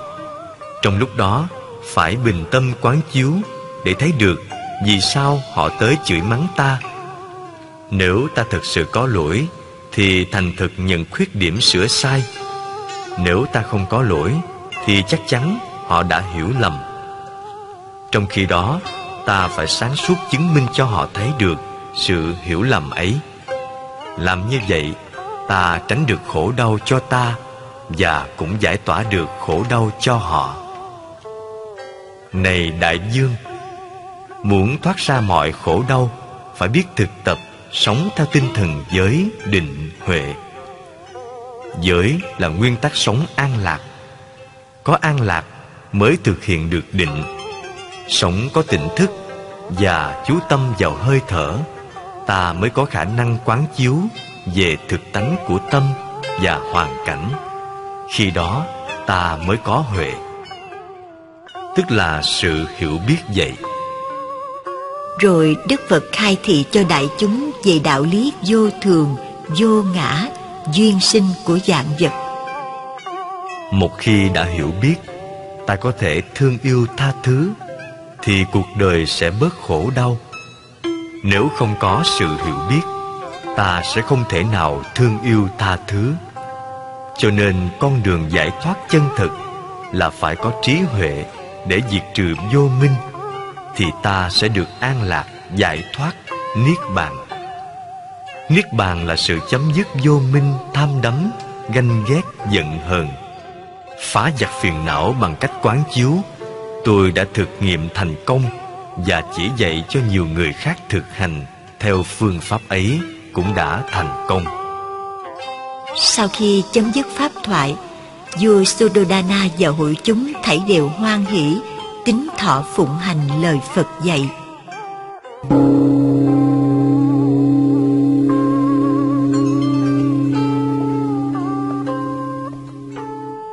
Nói đến tai hại của sự ganh ghét đố kỵ hận thù Thuở Phật Có ông thầy tên là Cô Kalika Thấy Đại Đức Xá Lợi Phất là một người đệ tử lớn Được Đức Phật tin yêu Mỗi khi Phật quyết định điều gì hoặc quở trách và giáo giới vị tỳ kheo nào là thầy cô Kalika cho rằng Phật nghe những lời nói ra nói vào của Đại Đức Xá Lợi Phất.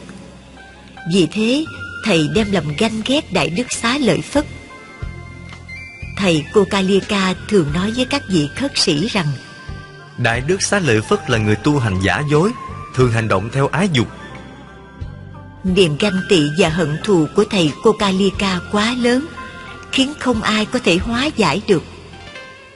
Chính Đức Phật đã có lần gọi thầy đến bảo Này khất sĩ Kokalika Đừng cho rằng xá lợi Phất là người bị ái dục chi phối. Xá lợi Phất là người có đạo đức chân thực và tính tình rất hòa ái. Thầy Kokalika đã bị lòng ganh ghét, che mờ lý trí, Nên thầy không tiếp nhận được lời Phật dạy. Cuối cùng thầy bỏ tu viện ra đi. Sau đó, thầy mắc một chứng bệnh rất kỳ lạ.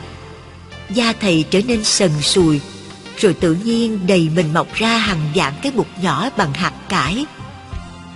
Những cái bụt này lần lần lớn lên bằng hạt đậu, Rồi vỡ ra, chảy đầy máu mũ Thuốc men nào cũng không chữa được. Phật nhắn thầy về tu viện, Nhưng thầy không về. Sau đó thầy mạng chung. Phật rất thương xót thầy Kakulika chết vì lòng ganh ghét, hận thù. Nhân đây Phật cho gọi các vị khất sĩ đến dạy rằng Hận thù và ganh ghét là những chất độc làm ung thối tâm hồn. Những chất độc ấy còn phá hoại thân thể và gây thành những chứng bệnh kỳ lạ. Này các vị khất sĩ các vị đừng để cho những chất độc ấy thấm vào thân tâm. Sau khi nghe lời phật dạy các vị khất sĩ y giáo phụng hành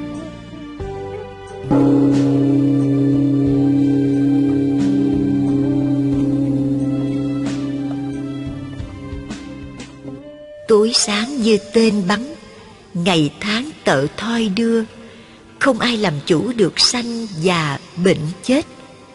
Vậy mà có mấy ai giác ngộ lo tu hành Cứ mãi ganh ghét, hận thù, não hại lẫn nhau Để rồi phải lãnh lấy quả báo đau thương. Dinh nhục, được mất, tốt xấu, phải trái, hơn thua chung quy rồi cũng trở về cát bụi. Chính vì thế tổ quy sơn mới dạy rằng ngày nay lại đã qua rồi mạng căng huyết mạch lần hồi tiêu hao dường như cá cạn ở ao khổ thêm thì có chút nào vui đâu cần tu tợ lửa đốt đầu, đừng cho sái buổi như chầu đế dương. Tấm thân mỏng mảnh vô thường, sớm còn tối mất, tìm phương cứu mình. Qua bài kệ trên, tổ chỉ cho mình thấy cái thân này là nơi chứa nhóm các thứ khổ. Giống như con cá ở trong ao không có nước, Chẳng biết chết giờ nào, Phải ráng mà lo tu để tự mình cứu lấy mình. Đức phật dạy được thân người rất là khó gặp phật pháp lại càng khó hơn. Hôm nay mình có duyên lành hội ngộ với tam bảo mà không lo tu là uổng lắm để rơi vào địa ngục ngạ quỷ súc sinh hay tà ma ngoại đạo.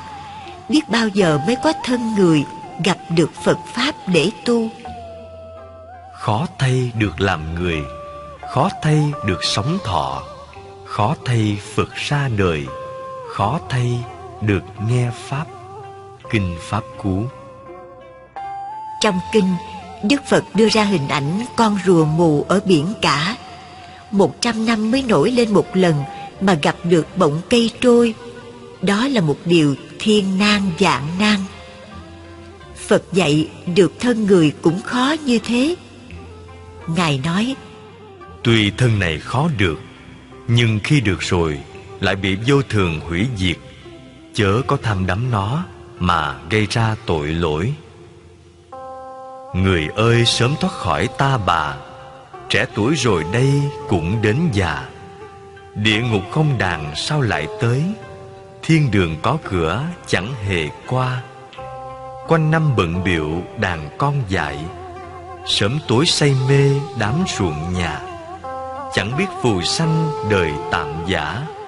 Tầm về cực lạc khỏe lòng ta. Phật đưa ra cái lý chơn thường chơn ngã để cho chúng ta tu tập. Nếu không, mình sẽ rơi vào trạng thái bi quan, thoái hóa. Muốn biết chơn thường chơn ngã là gì, chúng ta hãy cùng nhau suy gẫm qua mẫu chuyện sau đây chuyện kể rằng một thuở đức phật ở nước xá vệ an trú tại kỳ viên tịnh xá.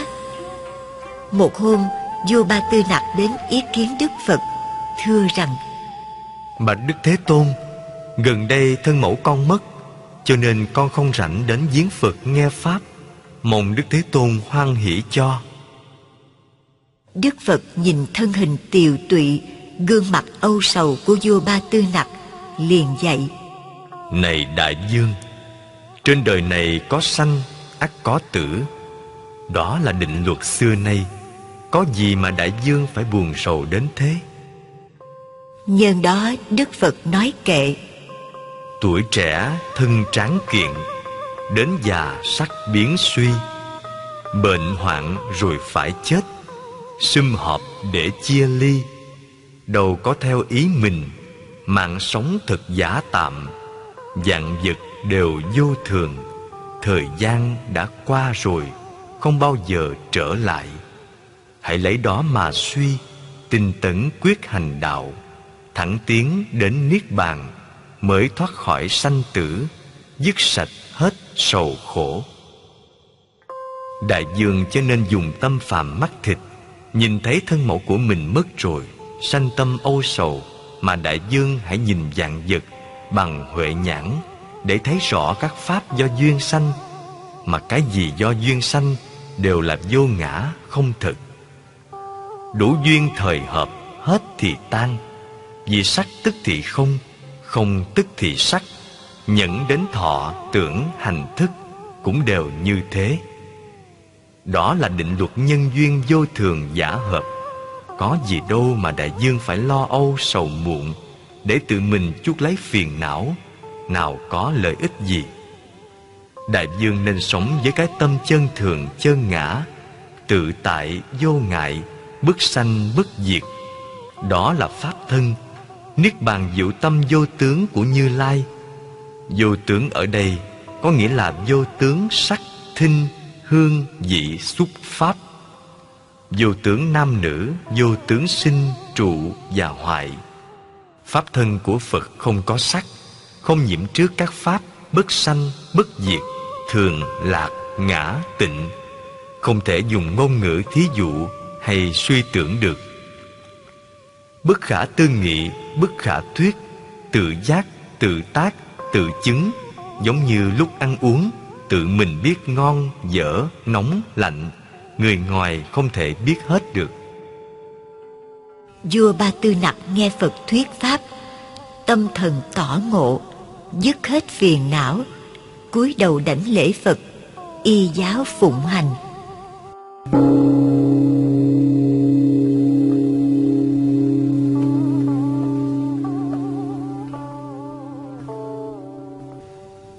Chuyện trên cho chúng ta thấy sự đau khổ của chúng ta không phải do tính chất vô thường của thân thể, mà chính là do sự chấp thủ, tham ái là nguyên nhân gây ra buồn phiền, khổ não, sanh, lão, bệnh, tử, luyến ái người và của cải. Nó có thể làm cho ta điên loạn. Thuở phật còn tại thế, gia đình của bà patakaha chỉ trong một thời gian ngắn mà cha mẹ, chồng con đều chết hết. Bà quá đau khổ trước thảm cảnh người thân và của cải đều mất tất cả. Khủng hoảng tinh thần đến nỗi mất trí. Thân thể lõa lồ bà chạy như điên trên đường phố. Cho đến khi gặp đức phật, ngài dạy, này batakaha cái chết là một hiện tượng tự nhiên. Rồi đây ta cũng chết, bà cũng chết tất cả mọi người không ai tránh khỏi. Các pháp là vô thường khổ không vô ngã ân ái như giấc mộng gặp gỡ rồi chia ly. Trong những kiếp trước bà đã từng đau khổ khóc than vì cái chết của người thân nước mắt kia còn nhiều hơn biển cả. Nhân đây đức phật nói kệ người đắm chìm trong ái vọng tưởng miên man hoài và chết mãi dần xoay. Do ái sâu không đáy, người trí thấy rõ ái. Ngục kiên cố khó ra, nên giới dục tránh xa, dứt ái được an ổn. Đức phật thấy bà nhận chân được, ái là nhân sanh ra khổ, sự chết là lẽ đương nhiên. Ngài giảng giải thêm về tứ diệu đế. Đây là khổ nguyên nhân của sự khổ. Đây là diệt khổ và con đường dẫn đến chấm dứt khổ. Này batakaha có bốn sự thật mà người tu phải công nhận. Sự thật thứ nhất, sinh già bệnh chết là khổ. Buồn, giận, ghen tức, lo lắng, sợ hãi và thất vọng là khổ.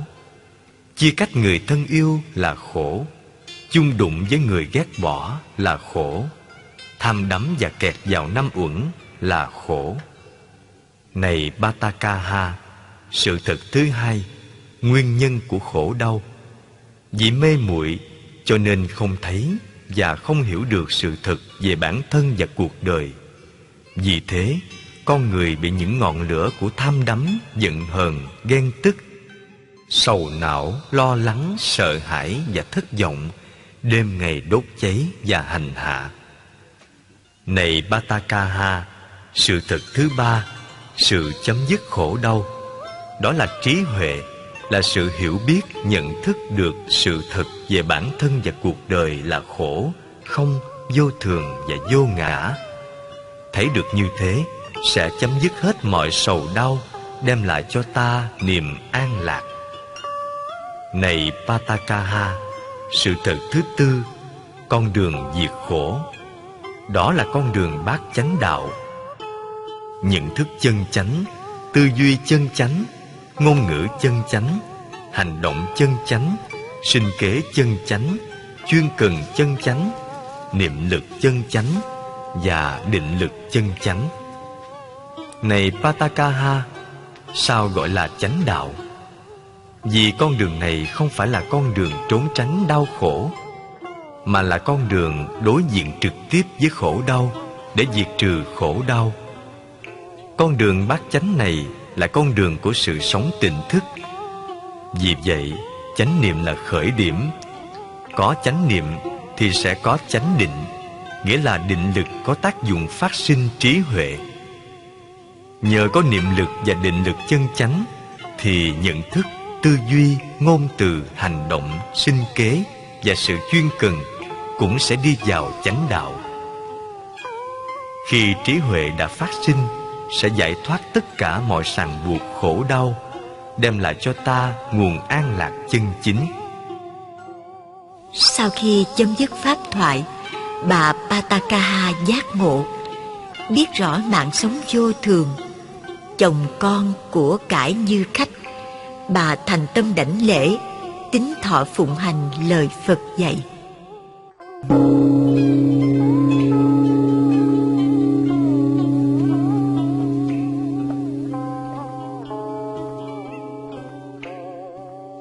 những người quá lo âu sầu thảm tuyệt vọng vì bệnh tật người thân mất bị giật tiền của làm ăn phá sản tình phụ thần kinh thác loạn các bác sĩ tâm thần khuyên rằng, phải cho người bệnh hoạt động ở ngoài trời như đánh banh, chơi cầu, chụp hình, làm giường, tập thể dục hoặc là một chút công việc gì đó thì bệnh tình sẽ giảm đi.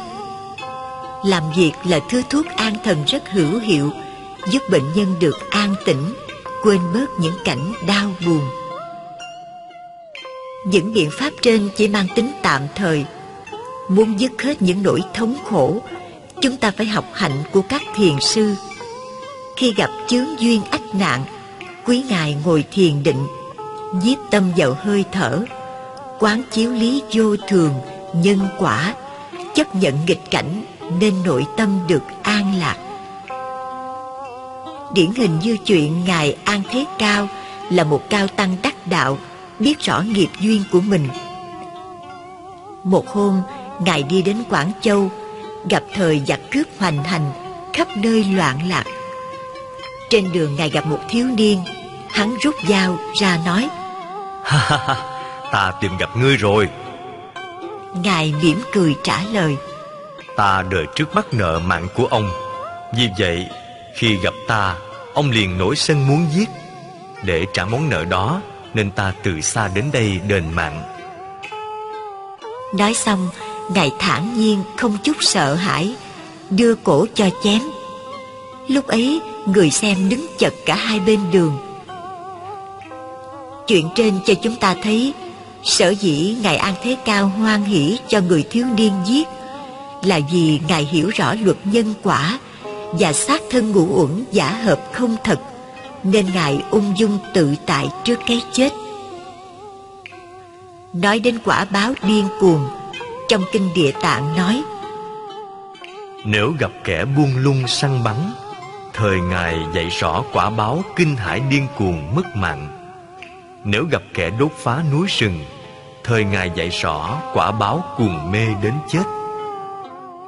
Khế kinh dạy nếu người nào có ác tâm cướp giật tài sản hay lường gạt phụ bạc tình cảm và dùng bùa chú mê hoặc não hại chúng sanh làm cho chúng sanh khổ sở, điêu đứng, đảo điên, loạn tâm, cuồng trí. Người đó, sau khi thân hoại mạng chung, đọa vào địa ngục. Ra khỏi địa ngục, rơi vào ngạ quỷ súc sanh. Khi mạng kiếp, sanh lên nhân gian khổ não triền miên, điên cuồng đền tội. Mưu sâu kế độc, căm khùng đền tội. Dùng tà ma hại người, đau oan trái bệnh mắng gió chửi mưa, ngay cuồng đền tội. Được khôn chê khờ, lãng tâm mất trí. Truyền khôn bất chánh, trả quả loạn tâm. Dùng lửa hại người, loạn tâm loạn trí.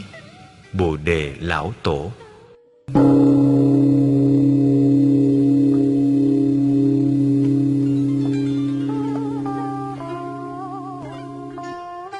Nhân quả thiện ác phân minh lưới trời lồng lộng, tuy thưa mà chẳng lọt mảy lông. Dẫu bá thiên ức kiếp, sở tạo nghiệp bất dông, nhân duyên hội ngộ thời, quả báo hoàng tự thọ. Xuân một hạt giống gieo, thu gặt ngàn tóc mễ người đời tạo giữ lành, quả báo y như thế, cổ đức.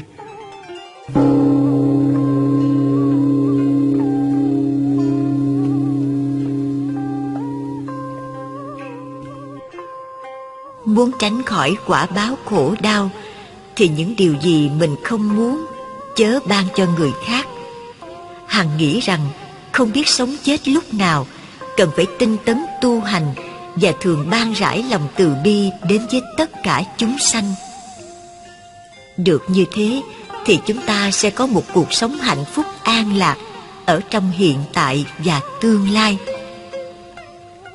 Tóm lại, mắt nhìn không nhiễm sắc, tai không nhiễm tiếng, mũi không nhiễm hương, lưỡi không nhiễm vị, thân chạm xúc mà không sanh tâm vui buồn tham đắm, sân hận, si mê. Nếu mình không tham đắm trụ chấp trước tướng bất cứ cái gì, ngay tại đó là chơn thường, chơn ngã, niết bàn, bất sanh, bất diệt. Nếu như mình còn trụ chấp là còn tướng, hễ còn tướng là còn trong dòng sanh diệt. Là Phật tử tâm luôn giác biết, cõi thế gian quả thiệt vô thường, đổi dời sinh tử tan thương, cõi nước tuy lớn cũng dường mong manh, thân tứ đại sinh thành tử hoại, và bệnh đeo khổ ải quả không, hòa hợp năm ấm lửa vòng chỉ là ảo ảnh ngã không thể tìm. Thế mới biết trần gian hư huyễn, diệt lại sinh, biến chuyển vô thường. Chúng sinh mê đắm chấp nương, vô ngã chấp ngã vào đường khổ đau. Tâm là cội nguồn bao nghiệp ác. Thân nghe theo tạo các tội khiên, xuống lên sinh tử triền miên. Tội kia đầy dẫy như miền rừng hoang. Người con Phật phải toan quán sát. Đạo lý này bao quát đường tu. Đó là thiền quán công phu, Dứt mê chuyển nghiệp, khỏi tù tử sanh.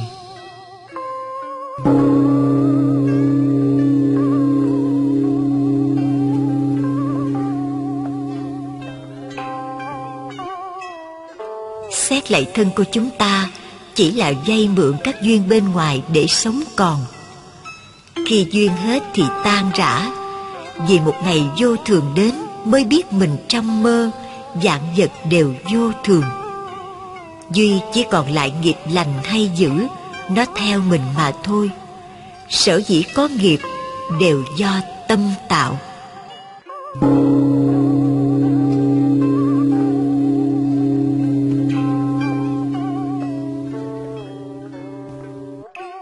Tâm vô thường. Nói đến cái tâm Nó sanh diệt vô thường còn hơn cái thân rất nhiều. Nó sanh diệt rất nhanh Từng niệm từng sát na. Hễ đối cảnh là sanh tâm vui buồn Thương ghét, giận hờn. Lúc thì hồi tưởng về quá khứ để nuối tiếc Khi lại mơ mộng đến tương lai Bồn chồn lo lắng trong hiện tại Không có lúc nào được yên. Nó thay đổi không ngừng nhấp nhô như sóng biển, nên đức phật gọi đó là tâm viên ý mã, giống như khỉ truyền cành, ngựa chạy rong. Phàm phu lầm chấp cho tâm mình là thật, mà gây ra không biết bao nhiêu lỗi lầm. Nào là độc đoán cố chấp, bảo thủ, tự hào, khoe khoang, hay hăm dọa nói rằng, tánh tôi hay nóng lắm, yêu cầu đừng có đụng chạm đến tôi cái tánh sân si hung hăng xấu ác như vậy mà không biết cải sửa, còn đi khoe khoang, thật là mê muội không sao nói hết. Nếu tự cho cái tâm mình là thật, Đức Phật nói, Chẳng khác nào như nhận giặc làm con, lấy khách trần phiền não làm chủ, để cho nó dẫn dắt mình làm người khách phong trần sầy đây mai đó, đọa lạc lên xuống trong ba cõi sáu đường chịu không biết bao nhiêu đau khổ. Tôi xin trích dẫn mẫu chuyện chứng minh tâm vô thường biến đổi. Thuở Phật còn tại thế, Có một chú tiểu tên là Tăng Hộ. Cha mẹ đều qua đời, Họ hàng thân tộc không còn ai, Chú chỉ còn một người cậu ruột. Khi cậu đi xuất gia, Chú đi tu theo cậu, Được xếp vào hàng sa di. Một hôm chú được thí chủ cúng dường hai sấp vải liền đem cúng lại cho thầy. Nhưng thầy không nhận, vì đã có đủ tam y. Chú buồn quá nghĩ, chắc thầy không thương mình nữa. Chiều hôm đó, chú cầm quạt hầu thầy, nhưng trong tâm cứ nghĩ miên man, không biết sẽ về đâu. Thầy không thương, họ hàng không có.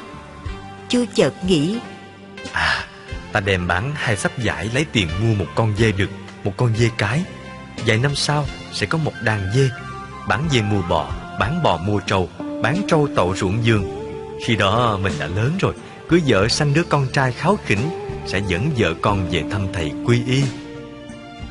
Trên đường đi Vợ chú dấp phải rễ cây Thằng bé rớt xuống đất. Chú nổi giận Quơ cành cây gõ lên đầu vợ. Đồ hư Vừa lúc đó Thầy chú mở mắt ra nói Người gõ lên đầu vợ không trúng Lại trúng cái đầu trọc của ta. Tăng hộ bừng tỉnh giấc mơ Hốt hoảng bỏ chạy. Các bạn thấy chú chạy như ma đuổi Liền chạy theo bắt lại Dẫn chú đến Đức Phật. Ngài liền an ủi. Này chú Cái tâm phàm phu thường lén lút đi rất xa Vô hình, vô dạng Chú nên khéo phòng hộ tâm mình, Như gã một đồng chăn trâu vậy.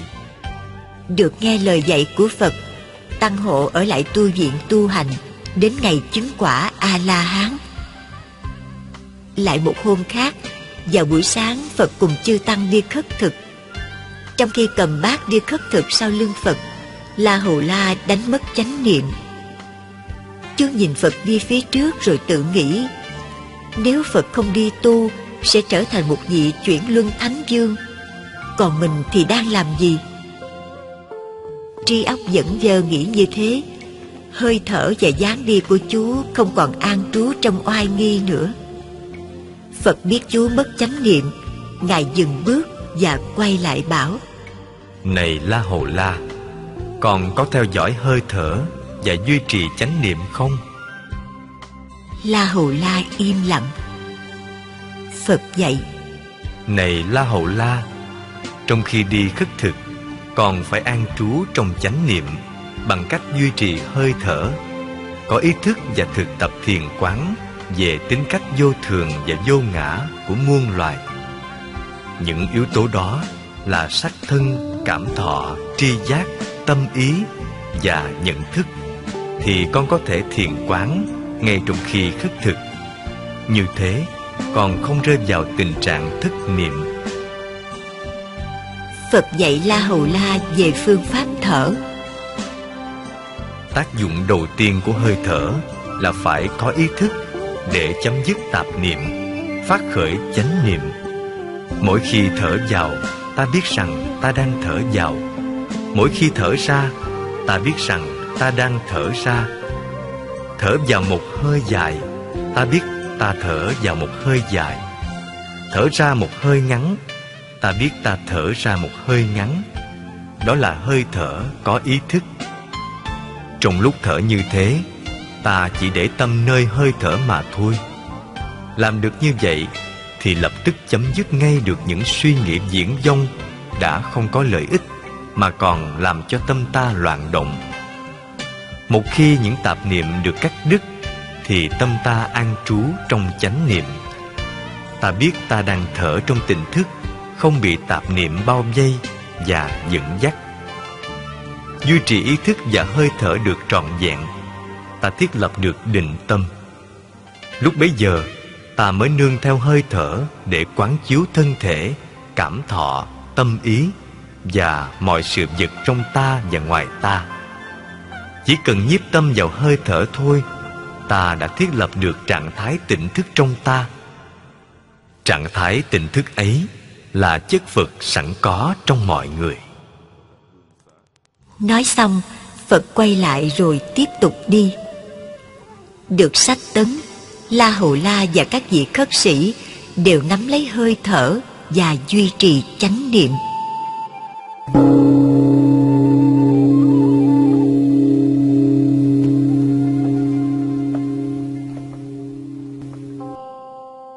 Tâm vô thường luôn bị xáo trộn Nó len lỏi vào cuộc sống của từng người cho dù xuất gia hay tại gia. Đối với người xuất gia, phải biết kềm chế tâm, thực hành thiền định, quay lại chính mình trong từng niệm. Đối với người tại gia cũng phải hiểu rằng vô thường không từ bỏ một ai, cho nên trong đời sống hằng nghĩ đến điều thiện hướng về đạo đức làm lành lánh dữ. Có như thế mới mong thoát khỏi cảnh phiền não, khổ đau. Trong kinh pháp cú, phật thường dạy các hàng đệ tử luôn đề cao cảnh giác, phòng hộ tâm mình.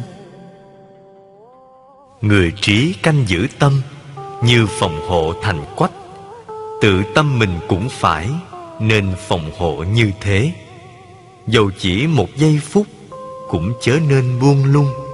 Nếu giây phút buông lung, tức thời liền sa đọa.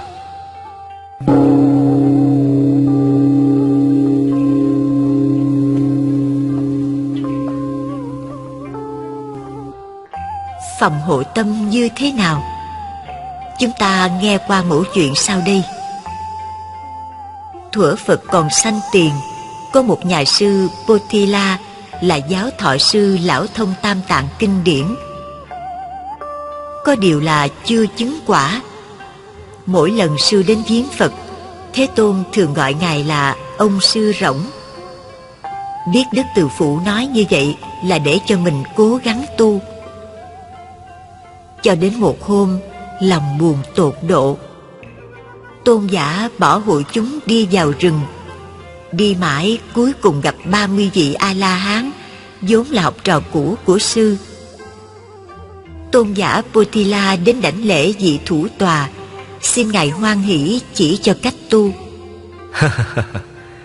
làm sao tôi dám làm điều đó khi trước kia ngài là vị giáo thọ? Tôn giả bị đẩy xuống vị nhị tòa, cũng bị từ chối. Cuối cùng tôn giả đến trước vị a la hán nhỏ tuổi nhất mới lên bảy gian ngài một cách khẩn thiết. Ô làm sao tôi dám làm điều đó? Khi tuổi tác và sở học của tôi kém ngài rất xa e rằng ngài có tin nổi hay không? Bạch đại đức lòng con tha thiết khẩn cầu mong ngài từ bi chỉ giáo. A la hướng trẻ tuổi ôm tồn bảo. Này tôn giả lúc còn tại gia Ngài có chơi đá dế không? Dạ thưa biết ạ à.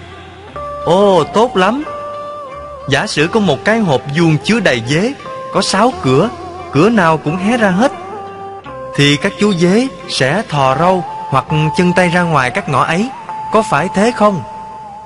Dạ thưa dân Nếu cửa nào cũng mở rộng Thì các chú dế sẽ chui ra ngoài hết Có phải vậy không? Dạ thưa đúng như vậy Bây giờ muốn quan sát các chú dế ấy cho kỹ Ta phải đóng kín năm cửa Chỉ chừa một cửa thôi. Rồi tập trung lại nhìn cho thật rõ ràng chăm chú vào các sinh hoạt của bầy dế. Ta sẽ thấy rõ dế nào là dế than, dế lửa, dế cơm. Chúng đang làm gì một cách rõ ràng. Này tôn giả Các cửa của cái hộp dế chỉ cho sáu căn Mắt, tai, mũi, lưỡi, thân, ý của ta. Những vọng tưởng lao sao và rộn ràng chẳng khác nào bầy dế kia. Muốn điều phục chúng, không cách nào tốt hơn là ngồi im lặng, giảm bớt các hoạt động của ý thức. Bình thản nhìn một cách rõ ràng, chăm chú, quan sát những vọng niệm của mình, không xen vào những ước muốn, lấy, bỏ, loại trừ. Bạch đại đức, con đã hiểu rồi. Tôn giả potila từ giả ba mươi vị a la hướng tìm một nơi yên tĩnh tọa thiền để khuyến khích sư, Đức Thế Tôn gửi đến một bài kệ. Tu thiền trí huệ sanh Bỏ thiền trí huệ diệt. Biết rõ hai lẽ này Thế nào là đắc thất Hãy tự mình nỗ lực Khiến trí huệ tăng trưởng. Chẳng bao lâu Tôn giả Potila đắc quả A-la-hán. nhiếp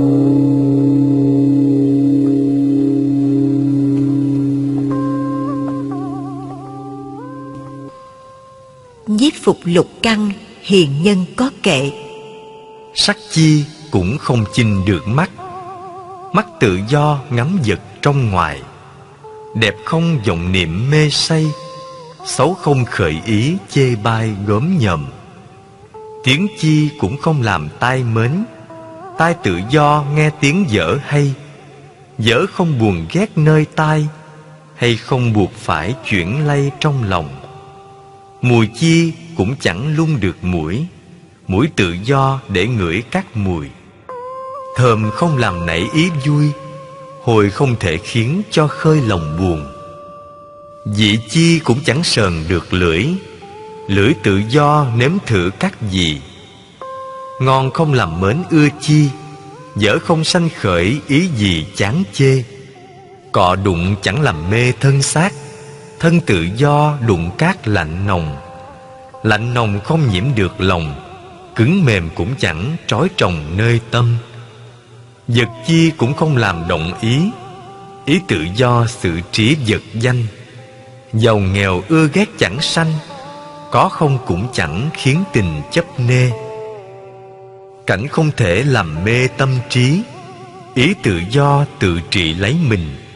Trong sanh tử dược tử sanh, Tuy mang xác tục mà tình thần tiên. Đoạn này rất diệu huyền vô tận. Người hạ quân nếu đặng dịp nghe Sẽ là tỉnh được giấc mê Bỏ điều hung ác theo bề thiện lương.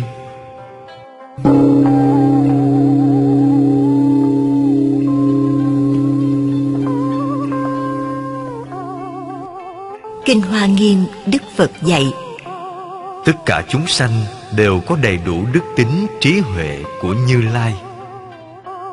Muốn phát huy những đức tính này Tổ Bồ Đề Đạt Ma dạy Chỉ cần quán tâm là đủ. Trong khi quán tâm Hành giả phải tỉnh táo Để lòng rỗng rang Không cho dướng mắt những ý niệm Tính toán ta và của ta. Chính cái tâm không này Nó phát sanh ra trí huệ khi đó Tình thương yêu của ta ban trải khắp muôn loài dạng vật. Nhờ có cái tâm không phân biệt ấy Chúng ta thích ứng dễ dàng với ngoại cảnh bên ngoài Đương đầu với bát phong một cách tự tại. Vẫn thấy, nghe, hiểu biết rõ ràng Nhưng không còn dấu vết của tình chấp. Bát phong là tám ngọn gió lay động lòng người làm thương tổn thiện căn trong khi tu hành Một Lợi là tiền tài lợi dưỡng. Hai, suy là nỗi đau khổ khi tiền tài lợi dưỡng bị hao tổn. Ba, hủy bị người nói xấu, hủy mắng. Bốn, dự được người đời tán thán khen ngợi. Năm, xưng được tôn xưng kính trọng. Sáu, cơ bị chê bai khinh khi. Bảy khổ đau khổ hoạn nạn đến. Tám lạc vui sướng khi được điều như ý. Chúng sanh đứng trước tám ngọn gió trên bị nó thổi mà tâm không lay động thì cuộc sống được an vui tu hành mau thành chánh quả bằng ngược lại bị nó thổi liền xa ngã, dùi dập đau thương, thì thật là nhu nhược, thiếu dõng lực. Chẳng phải là người chân tu, phải bị chìm đắm mãi trong dòng sanh tử. Chúng ta thử tìm hiểu cuộc gặp gỡ giữa tổ bồ đề đạt ma và huệ khả. Huệ khả thưa, bạch tổ sư, tầm còn bất an, xin ngài dạy con phương pháp an tâm tổ sư bảo đưa tâm đây cho ta xem. Huệ khả lúng túng nói con tìm mãi không ra. Tổ đáp Vậy là ta đã an tâm cho người rồi đó. Sở dĩ Huệ Khả tìm tâm không ra Vì tâm không có hình tướng. Chẳng qua là chấp cho nó là có Rồi chạy đuổi theo trần cảnh Làm cho tâm ngài bất an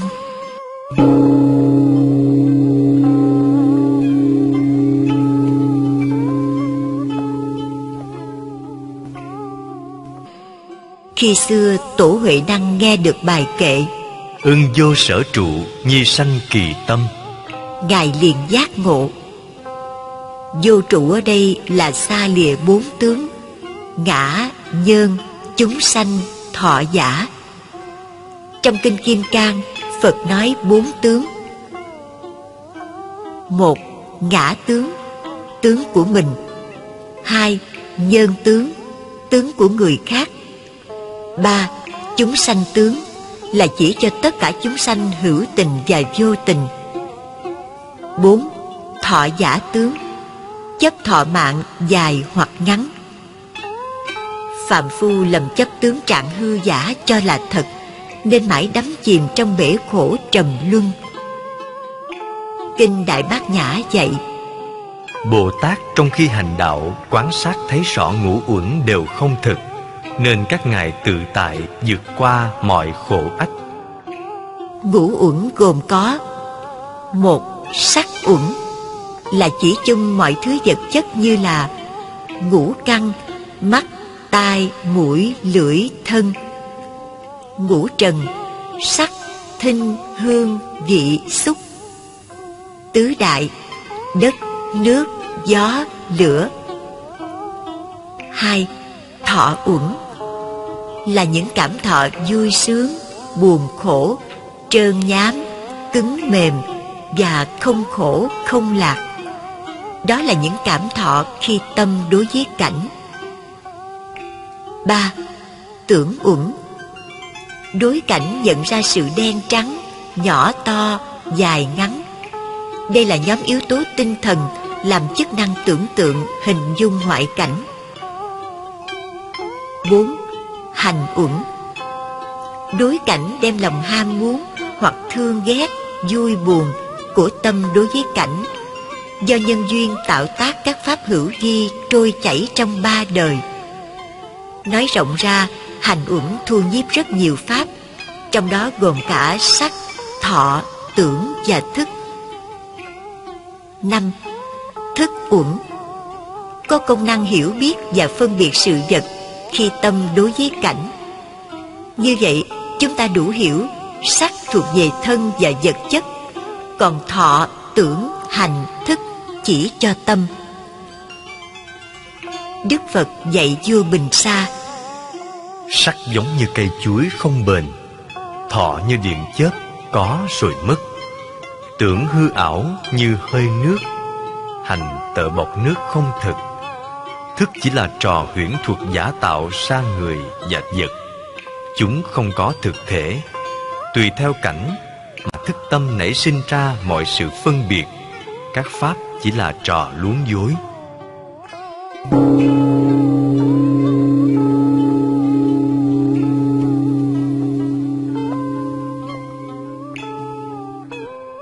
Như có một vị thiền sinh, trong lúc tọa thiền thường thấy xuất hiện trước mắt mình một con nhện, làm cho tâm thần bất an. Một hôm, anh định mang theo con dao, chờ khi nó hiện ra, đâm chết cho rồi. Nhưng may mắn là trước khi hành động, Gặp được một thiền sư. Anh liền đem chuyện ấy thuật lại cho thiền sư nghe. Nghe xong, Ngài không nói gì, Chỉ bảo khi nào nó xuất hiện, Lấy phấn đánh dấu ngay chỗ đó thì ngươi sẽ biết con nhện xuất phát từ đâu. Thiền sinh dân lời làm theo. Khi phát hiện ra mới thấy Dấu phấn trước ngực mình Nên hốt hoảng.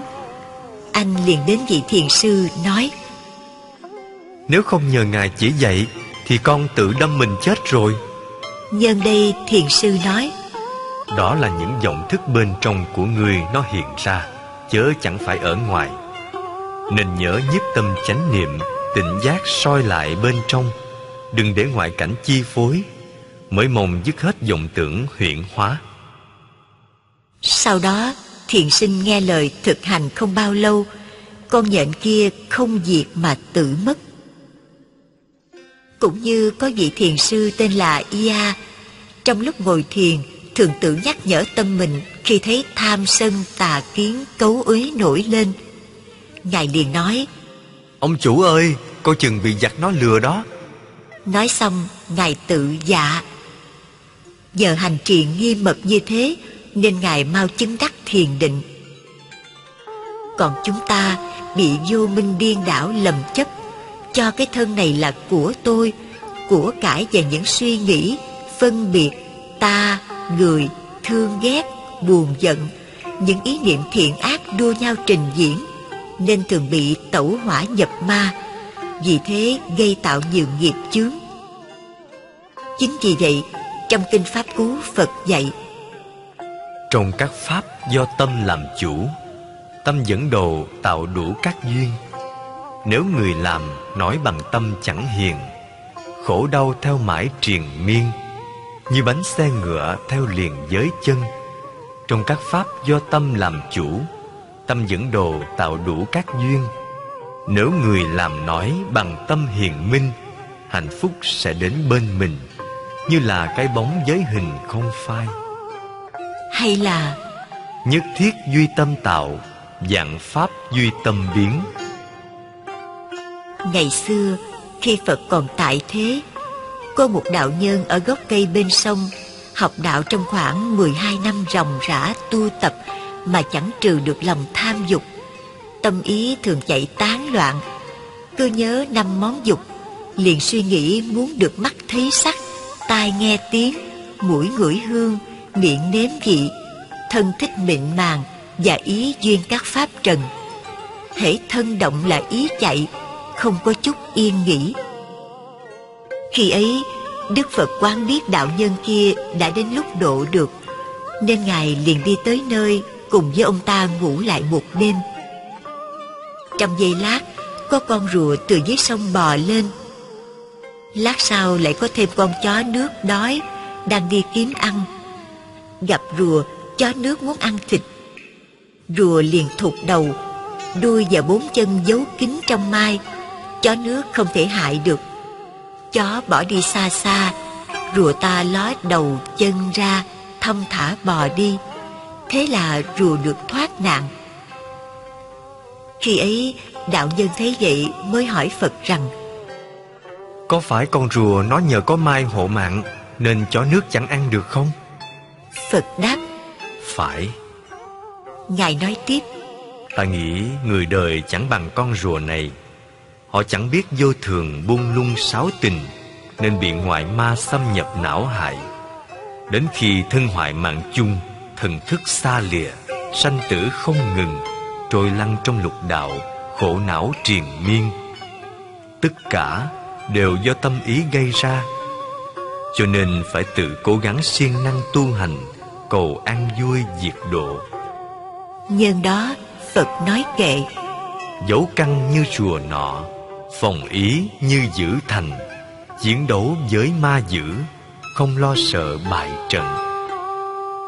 Đạo nhân nghe xong Tham tâm dứt sạch vọng tưởng chẳng còn, Liền đắc quả A-la-hán. Kinh Pháp Cú.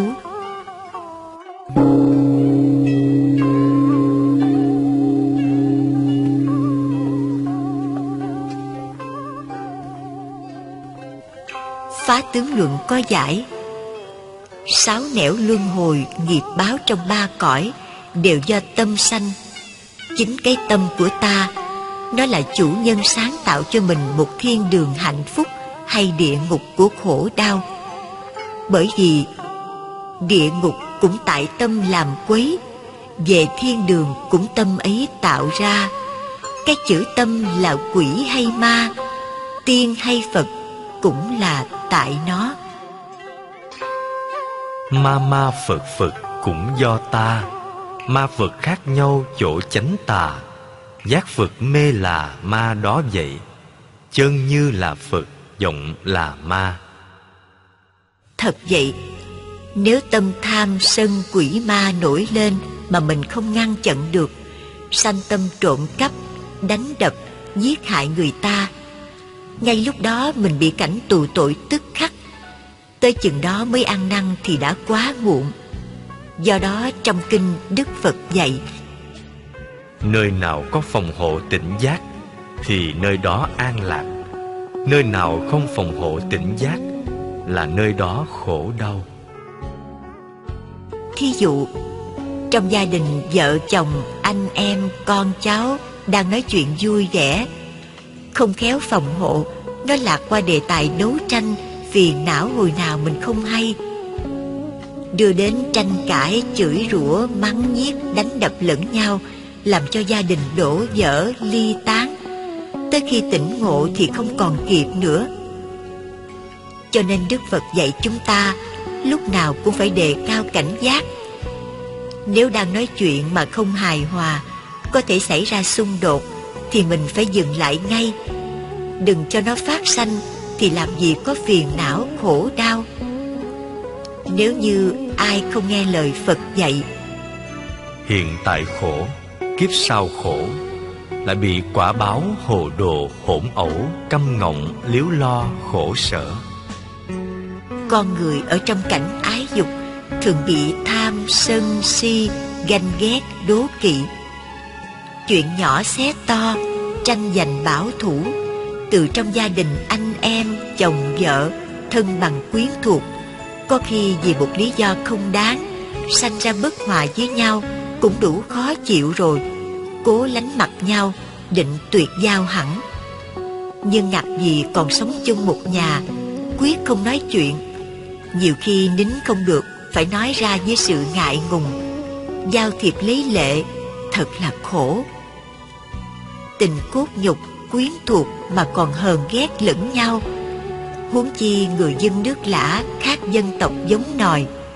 Một khi thù ghét rồi tìm đủ mọi cách giết hại lẫn nhau, gây thành oán lớn. Hễ gặp nhau mắt tợ kim châm, xách súng, nắm gậy, cầm dao đâm chém, đánh đập, bắn giết lẫn nhau. Cuối cùng, đôi bên đều bị tổn hại. Tình cảnh ở thế gian thật là vô thường. Cho dù tình thương của cha mẹ đối với con cái, vợ đối với chồng, anh em, bạn bè, quê hương đất nước không có cái gì chắc chắn, bền bỉ. Tình yêu hóa ra thù hận, trung thành rồi phản bội, thương nhau rồi lại ghét nhau. Những chuyện đó thường xảy ra là do tâm quá ích kỷ hay cố chấp những chuyện dụng vặt. Người nào có tánh nhỏ hẹp như thế, chẳng những tự chuốc lấy phiền não vào tâm, mà còn mang buồn phiền khổ đau đến người khác những chuyện nhỏ nhặt trong hôn nhân và đời sống làm cho ta gần hóa điên và có thể sinh ra 50% bệnh đau thần kinh, đau tim ở thế gian này. Ông Tòa ở Chicago, một người đã ráng điều giải trên 40.000 vụ ly hôn, tuyên bố Phần nhiều những cặp vợ chồng sinh ly dị đều do chuyện lặt vặt. Và ông Hogan, trưởng lý New York nói Phần nữa các vụ xử trong tòa đại hình đều do những nguyên nhân rất nhỏ như thách dọa nhau trong quán rượu, kẻ ăn người ở gây gỗ nhau, một câu sỉ nhục, lời nói mất lòng, một hành vi thô lỗ. Những cái lăng nhăng đó đưa đến ẩu đả, rồi xảy ra án mạng. Một nửa những đau đớn của ta là bởi lòng kiêu căng, tánh tự cao, tự đại, tự ái và quá cố chấp những chuyện không đáng mà ra. Những nỗi bực mình vì những chuyện nhỏ nhặt khiến cho ta oán ghét, thịnh nộ. Chỉ vì ta coi nó quan trọng quá, làm cho tâm ta điên đảo, mà đáng lý ra phải xem thường và quên nó đi. Chúng ta chỉ sống được vài chục năm trên trái đất này, cớ sao lại bỏ phí thời gian ấp ủ trong lòng những ưu tư bất bình không quan trọng?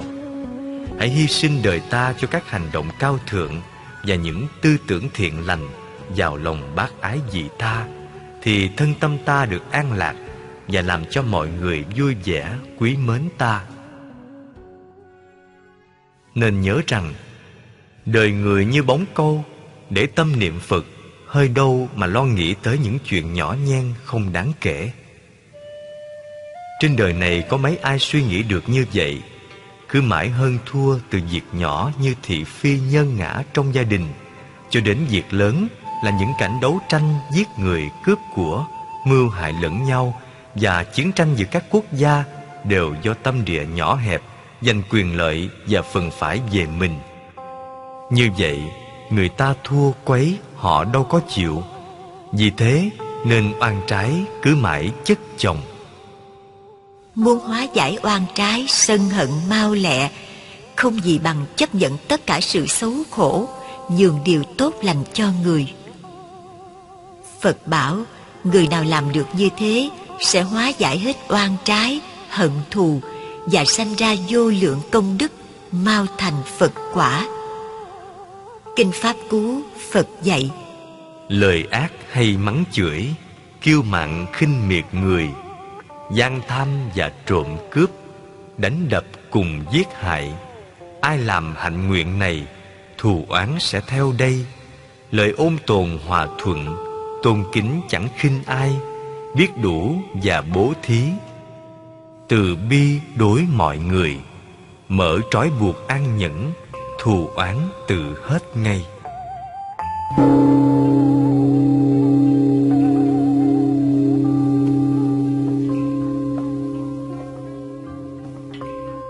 Khổng tử dạy lấy oán báo oán oán ấy chất chồng.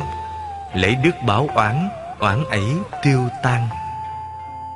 Qua lời dạy của phật và thánh bảo ta phải hỷ xả những kẻ hại ta. Thù oán hôm qua đừng giữ lại trong tâm. Những kẻ phụ ta chớ ưu sầu lưu luyến. Không nên để lòng hận thù che mờ lý trí. Sân hận âm thầm thiêu huệ mạng lửa phiền ngùng ngục đốt tâm can. Sân si tạo nghiệp một đời nghìn năm thọ khổ, muôn đời trầm luân. Đó là những lời ân cần của các bậc thánh hiền, nhắc nhở các hàng phật tử. Vậy mà có mấy ai nghĩ ra, cứ mãi cho người hiền thường bị kẻ khác bắt nạt. Đó là quan niệm sai lầm nhiều người đã vướng mắc.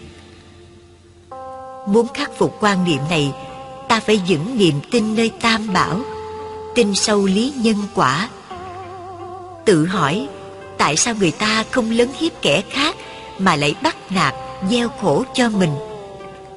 Khi đó nên nhớ lời phật dạy, cố gắng nhẫn nhục, coi như kiếp trước mình gieo khổ cho họ, bây giờ bị người ta làm khổ lại. Hoặc xem họ như người bệnh hay kẻ điên, im lặng chấp nhận. Khi đó, đối phương tự nhiên cảm thấy cục hứng, cuối cùng đành bỏ cuộc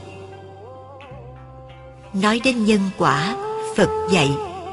Rằng ai muốn biết nhân xưa hãy xem hoàn cảnh bây giờ chịu đây. Muốn biết quả báo sau này xem điều tội phước ta nay đang làm.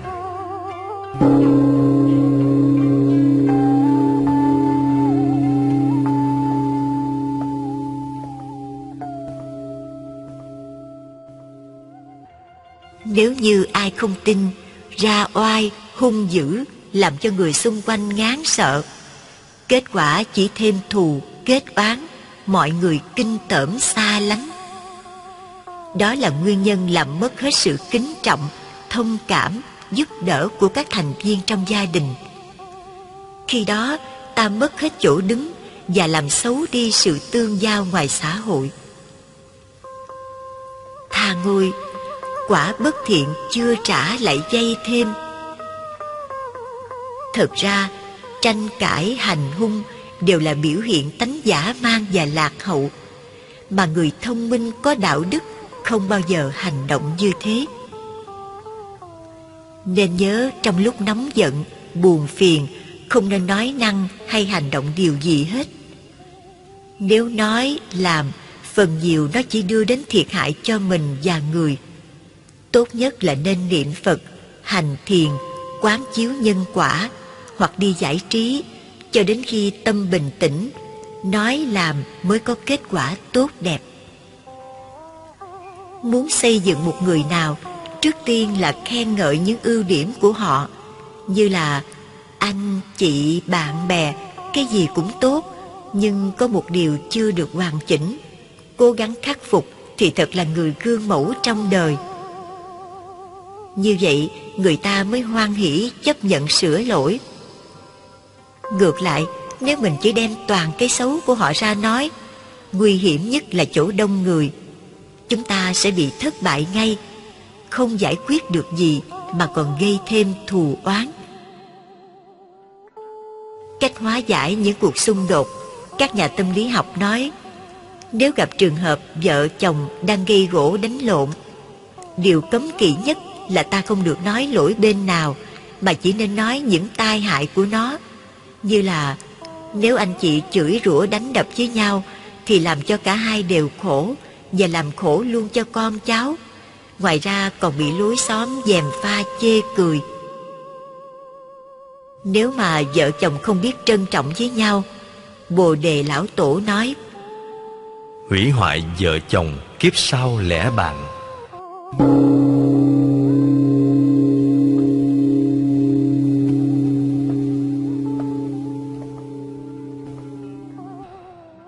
nhiều người, thấy ai đó đang tranh cãi, Họ liền đến nói lỗi chỉ có một bên. Chẳng giải quyết được gì Mà còn làm cho tình hình càng căng thẳng thêm lên. Nếu không khéo, Vô tình mình lại bị tai họa lây. Muốn có cuộc sống hòa hợp tốt đẹp, Chúng ta hãy nhìn cách cư xử Của những bậc thoát trần ngày xưa. Thuở Phật còn tại thế, Một hôm Ngài đến thăm ba người đệ tử đang an trú tu tập trong rừng Bàn Na Mạng Xà Tự.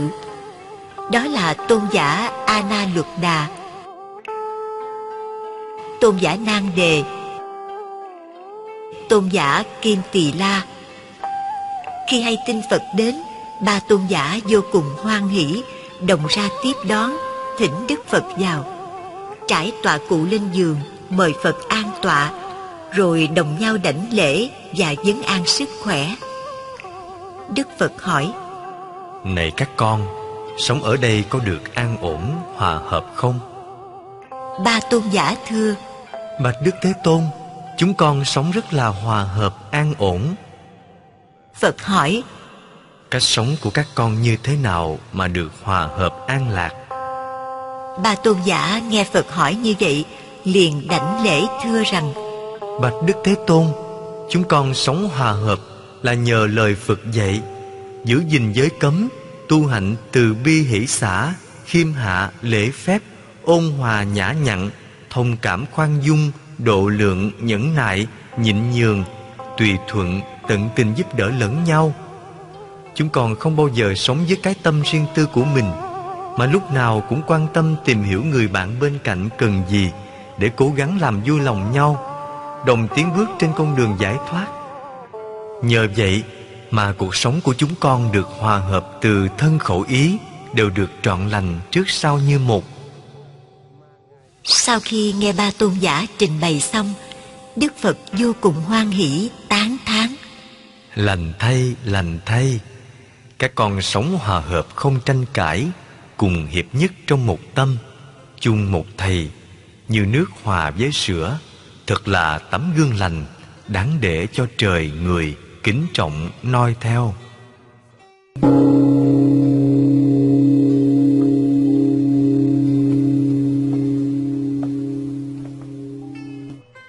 Còn chúng ta bất bình chống đối nhau là do đâu? Có phải chăng do lòng cố chấp bảo thủ hẹp hòi bắt người ta phải giống mình? Nếu như ai không nghe lời làm theo thì mình tìm đủ mọi cách thẳng tay triệt hạ cho hả dạ thật là độc ác, bất công và vô lý. Tại sao mình không giống người ta mà lại bắt người ta phải giống mình? Phật dạy, con người sanh ra trên cõi đời đều mang theo cái nghiệp khác nhau, cho nên chuyện giống nhau là điều không thể có được, ngoại trừ các vị biết tu. Đức Khổng Tử nói, Nhân vô thập toàn. Hễ có ưu là có khuyết, bắt lỗi người phải xét lỗi mình. Đó mới là đáng bậc công bình, nẻo chính trực, trí người quân tử.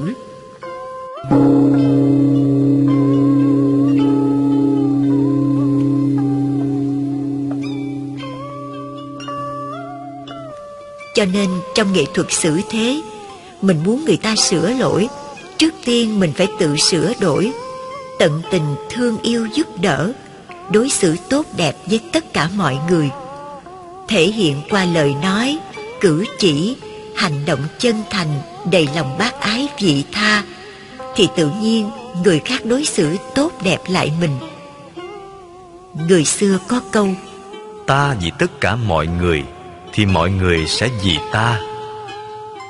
Ở đời tôi thấy có nhiều người lúc nào cũng muốn người khác nghĩ đến mình, mong cầu phước báo mọi sự như ý.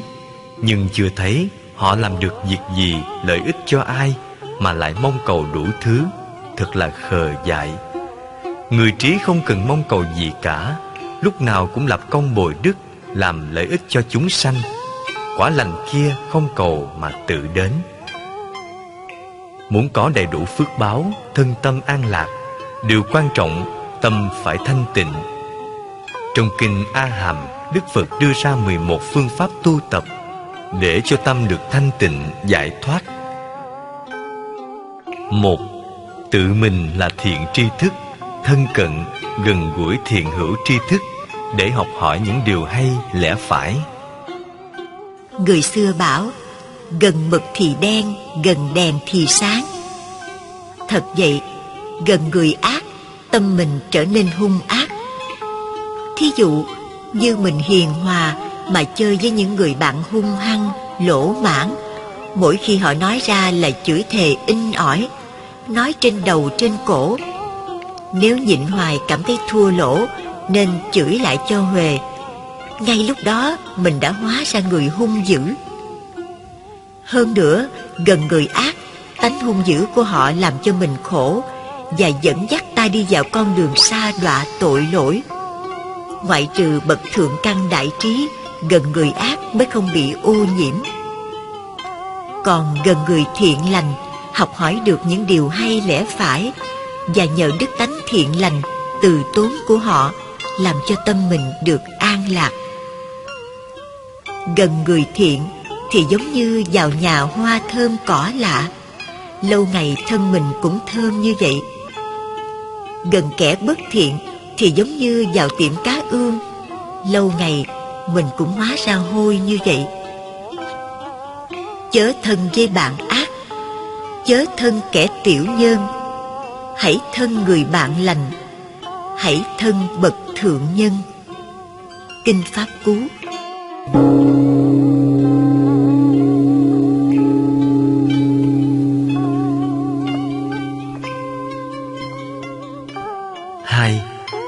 giữ gìn giới cấm thô nhiếp oai nghi, phòng hộ các căn, dẫu cho thấy một lỗi nhỏ cũng canh cánh lo sợ. Nếu muốn cho tâm mình được thanh tịnh, điều quan trọng nhất là phải giữ giới. Vì nhân giới mới sanh ra định, nhân định tâm được thanh tịnh. Nếu không giữ giới thì tâm sẽ loạn động, không bao giờ thanh tịnh. Ngoài ra, mình còn phải thâu nhiếp lục căn khi tiếp xúc với lục trần, đừng để cho nó dính mắt, dù một lỗi nhỏ cũng không nên vi phạm.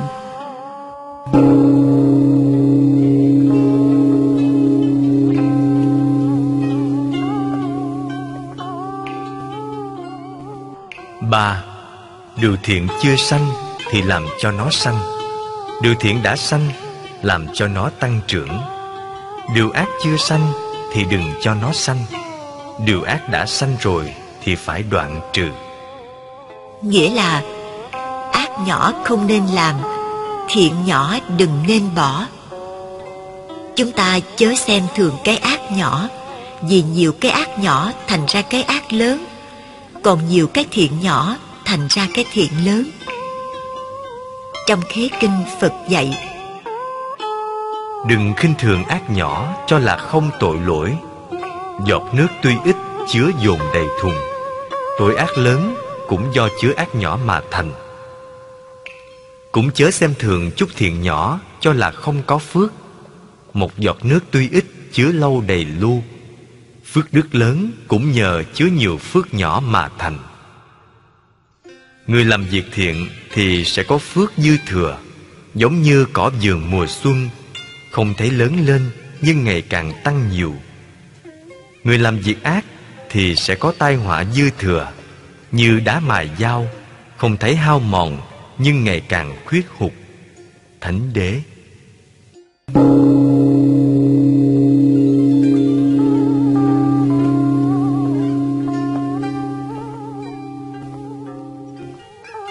Bốn, không nên tụ tập bàn nói những điều nhảm nhí vô ích phi pháp.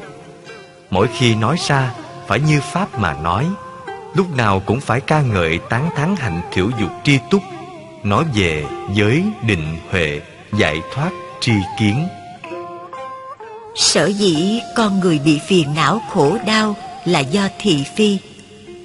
Đa phần phụ nữ thường nói chuyện thị phi Người này tốt, kẻ kia xấu Người này đáng thương, người nọ đáng ghét. Nói chuyện ngoài đời chưa đủ Nói chuyện trong chùa. Ông thầy này tu hay Ông sư kia tu dở.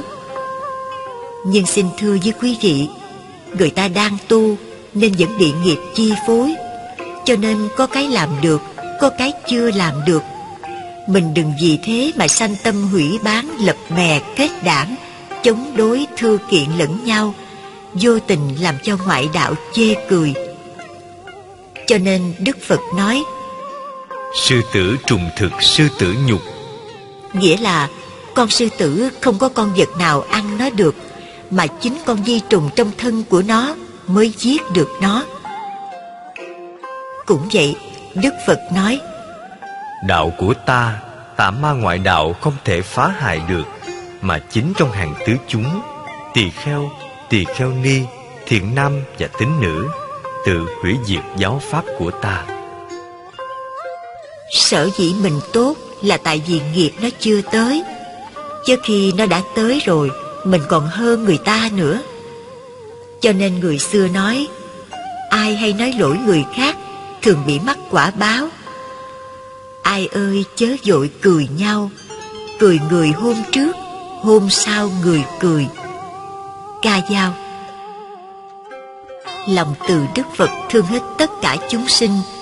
Cho dù người đó có giữ giới hay phá giới, thiện hay ác vì con đường đó ngày xưa ngài đã từng đi qua. Những ai còn chướng mắt, đó là những chúng sanh đáng thương chứ không đáng ghét. Mình nói xấu người khác, người ta không mất gì, chính mình mất cái tâm thanh tịnh. Hơn nữa, đến tai người ta lại sanh ra oán thù, đôi chối, hơn thua, sát phạt với nhau. Nào có ích gì? Nếu người tu không khéo, vẫn bị như thường. Còn người nam ở không thì tụ tập kết bè đảng uống rượu, cờ bạc. Hễ rượu vào là lời ra, câu mâu, quạo quọ, đấm đá lẫn nhau. Cho nên thánh hiền nói, nhàn cư di bất thiện là vậy. Nếu như ai cũng nghe lời Phật dạy, Giữ gìn khẩu nghiệp cho được thanh tịnh Gặp ai mình cũng khuyên nhắc lẫn nhau Cố gắng giữ giới. Vì giới là hàng rào ngăn chặn các điều ác Đồng thời cũng là chiếc áo giáp thần hộ mệnh Làm cho thân tâm mình được thanh tịnh, an lạc. Nếu lúc nào cũng đem chuyện đạo đức ra nói hết Thì làm gì có phiền não khổ đau? Trong kinh Pháp Cú, Phật từng dạy Phàm người sống ở đời Miệng lưỡi chính gươm đao Chửi rủa mắng nhiếc nhau Là cầm đao tự hại. Không bàn luận thị phi Suốt đời được an vui.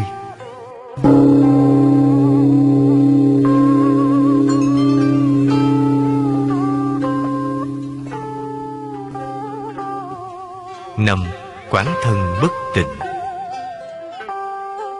Quán 36 thể trượt từ đầu đến chân, đầy dẫy sự bất tịnh. Nào là mồ hôi, nước mắt, nước mũi, dãi, răng, ghèn, ráy, máu, mũ, thịt, da, gân, xương, tim, gan, phèo, phổi, phẫn, tiểu, hay là quán thân bầm tím, sình chương, đứt nẻ hôi thối, ruồi đậu kiến bu, dòi rút rỉa. Nhờ quán như thế mà tâm được thanh tịnh, xa lìa tham dục và ái nhiễm. Quý vị nên lưu ý, trong khi quán bất tịnh, lấy mình làm đề mục để quán. Ví dụ, mình đang nhiễm sắc mà đem một cô mỹ nữ ra quán, vô tình làm tâm động thêm.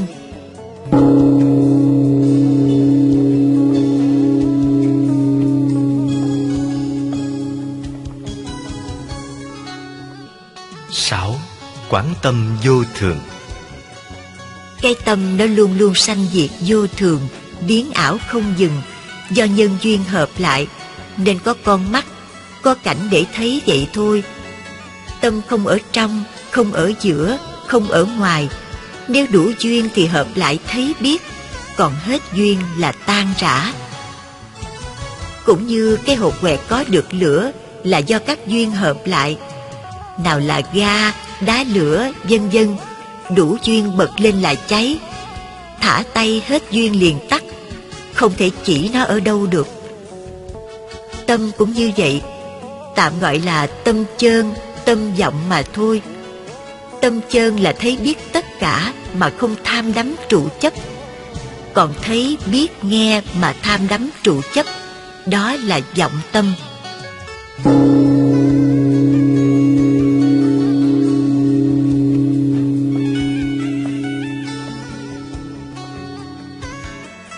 7. quán pháp vô ngã. Quan sát thấy rõ, các pháp không có gì là thật, bởi nó đều bị định luật vô thường chi phối. Cho đến cái thân này cũng là vô chủ. Nó muốn bệnh hay chết giờ nào, mình không sao ngăn được. Thí dụ, thân bệnh cho là khổ, hết bệnh cho là vui. Thật ra, khổ, vui, thường hay vô thường tự tánh nó không có gì hết. Cho đến pháp của phật cũng chỉ là phương tiện, như ngón tay chỉ mặt trăng hay là thuyền bè để vượt qua sông mê. Pháp của phật giống như lương dược, tùy bệnh mà cho thuốc. Vì chúng sanh đa bệnh, phật pháp đa phương, có gì mà phải chấp tu thế này là đúng, thế kia sai, cao, thấp, vân vân.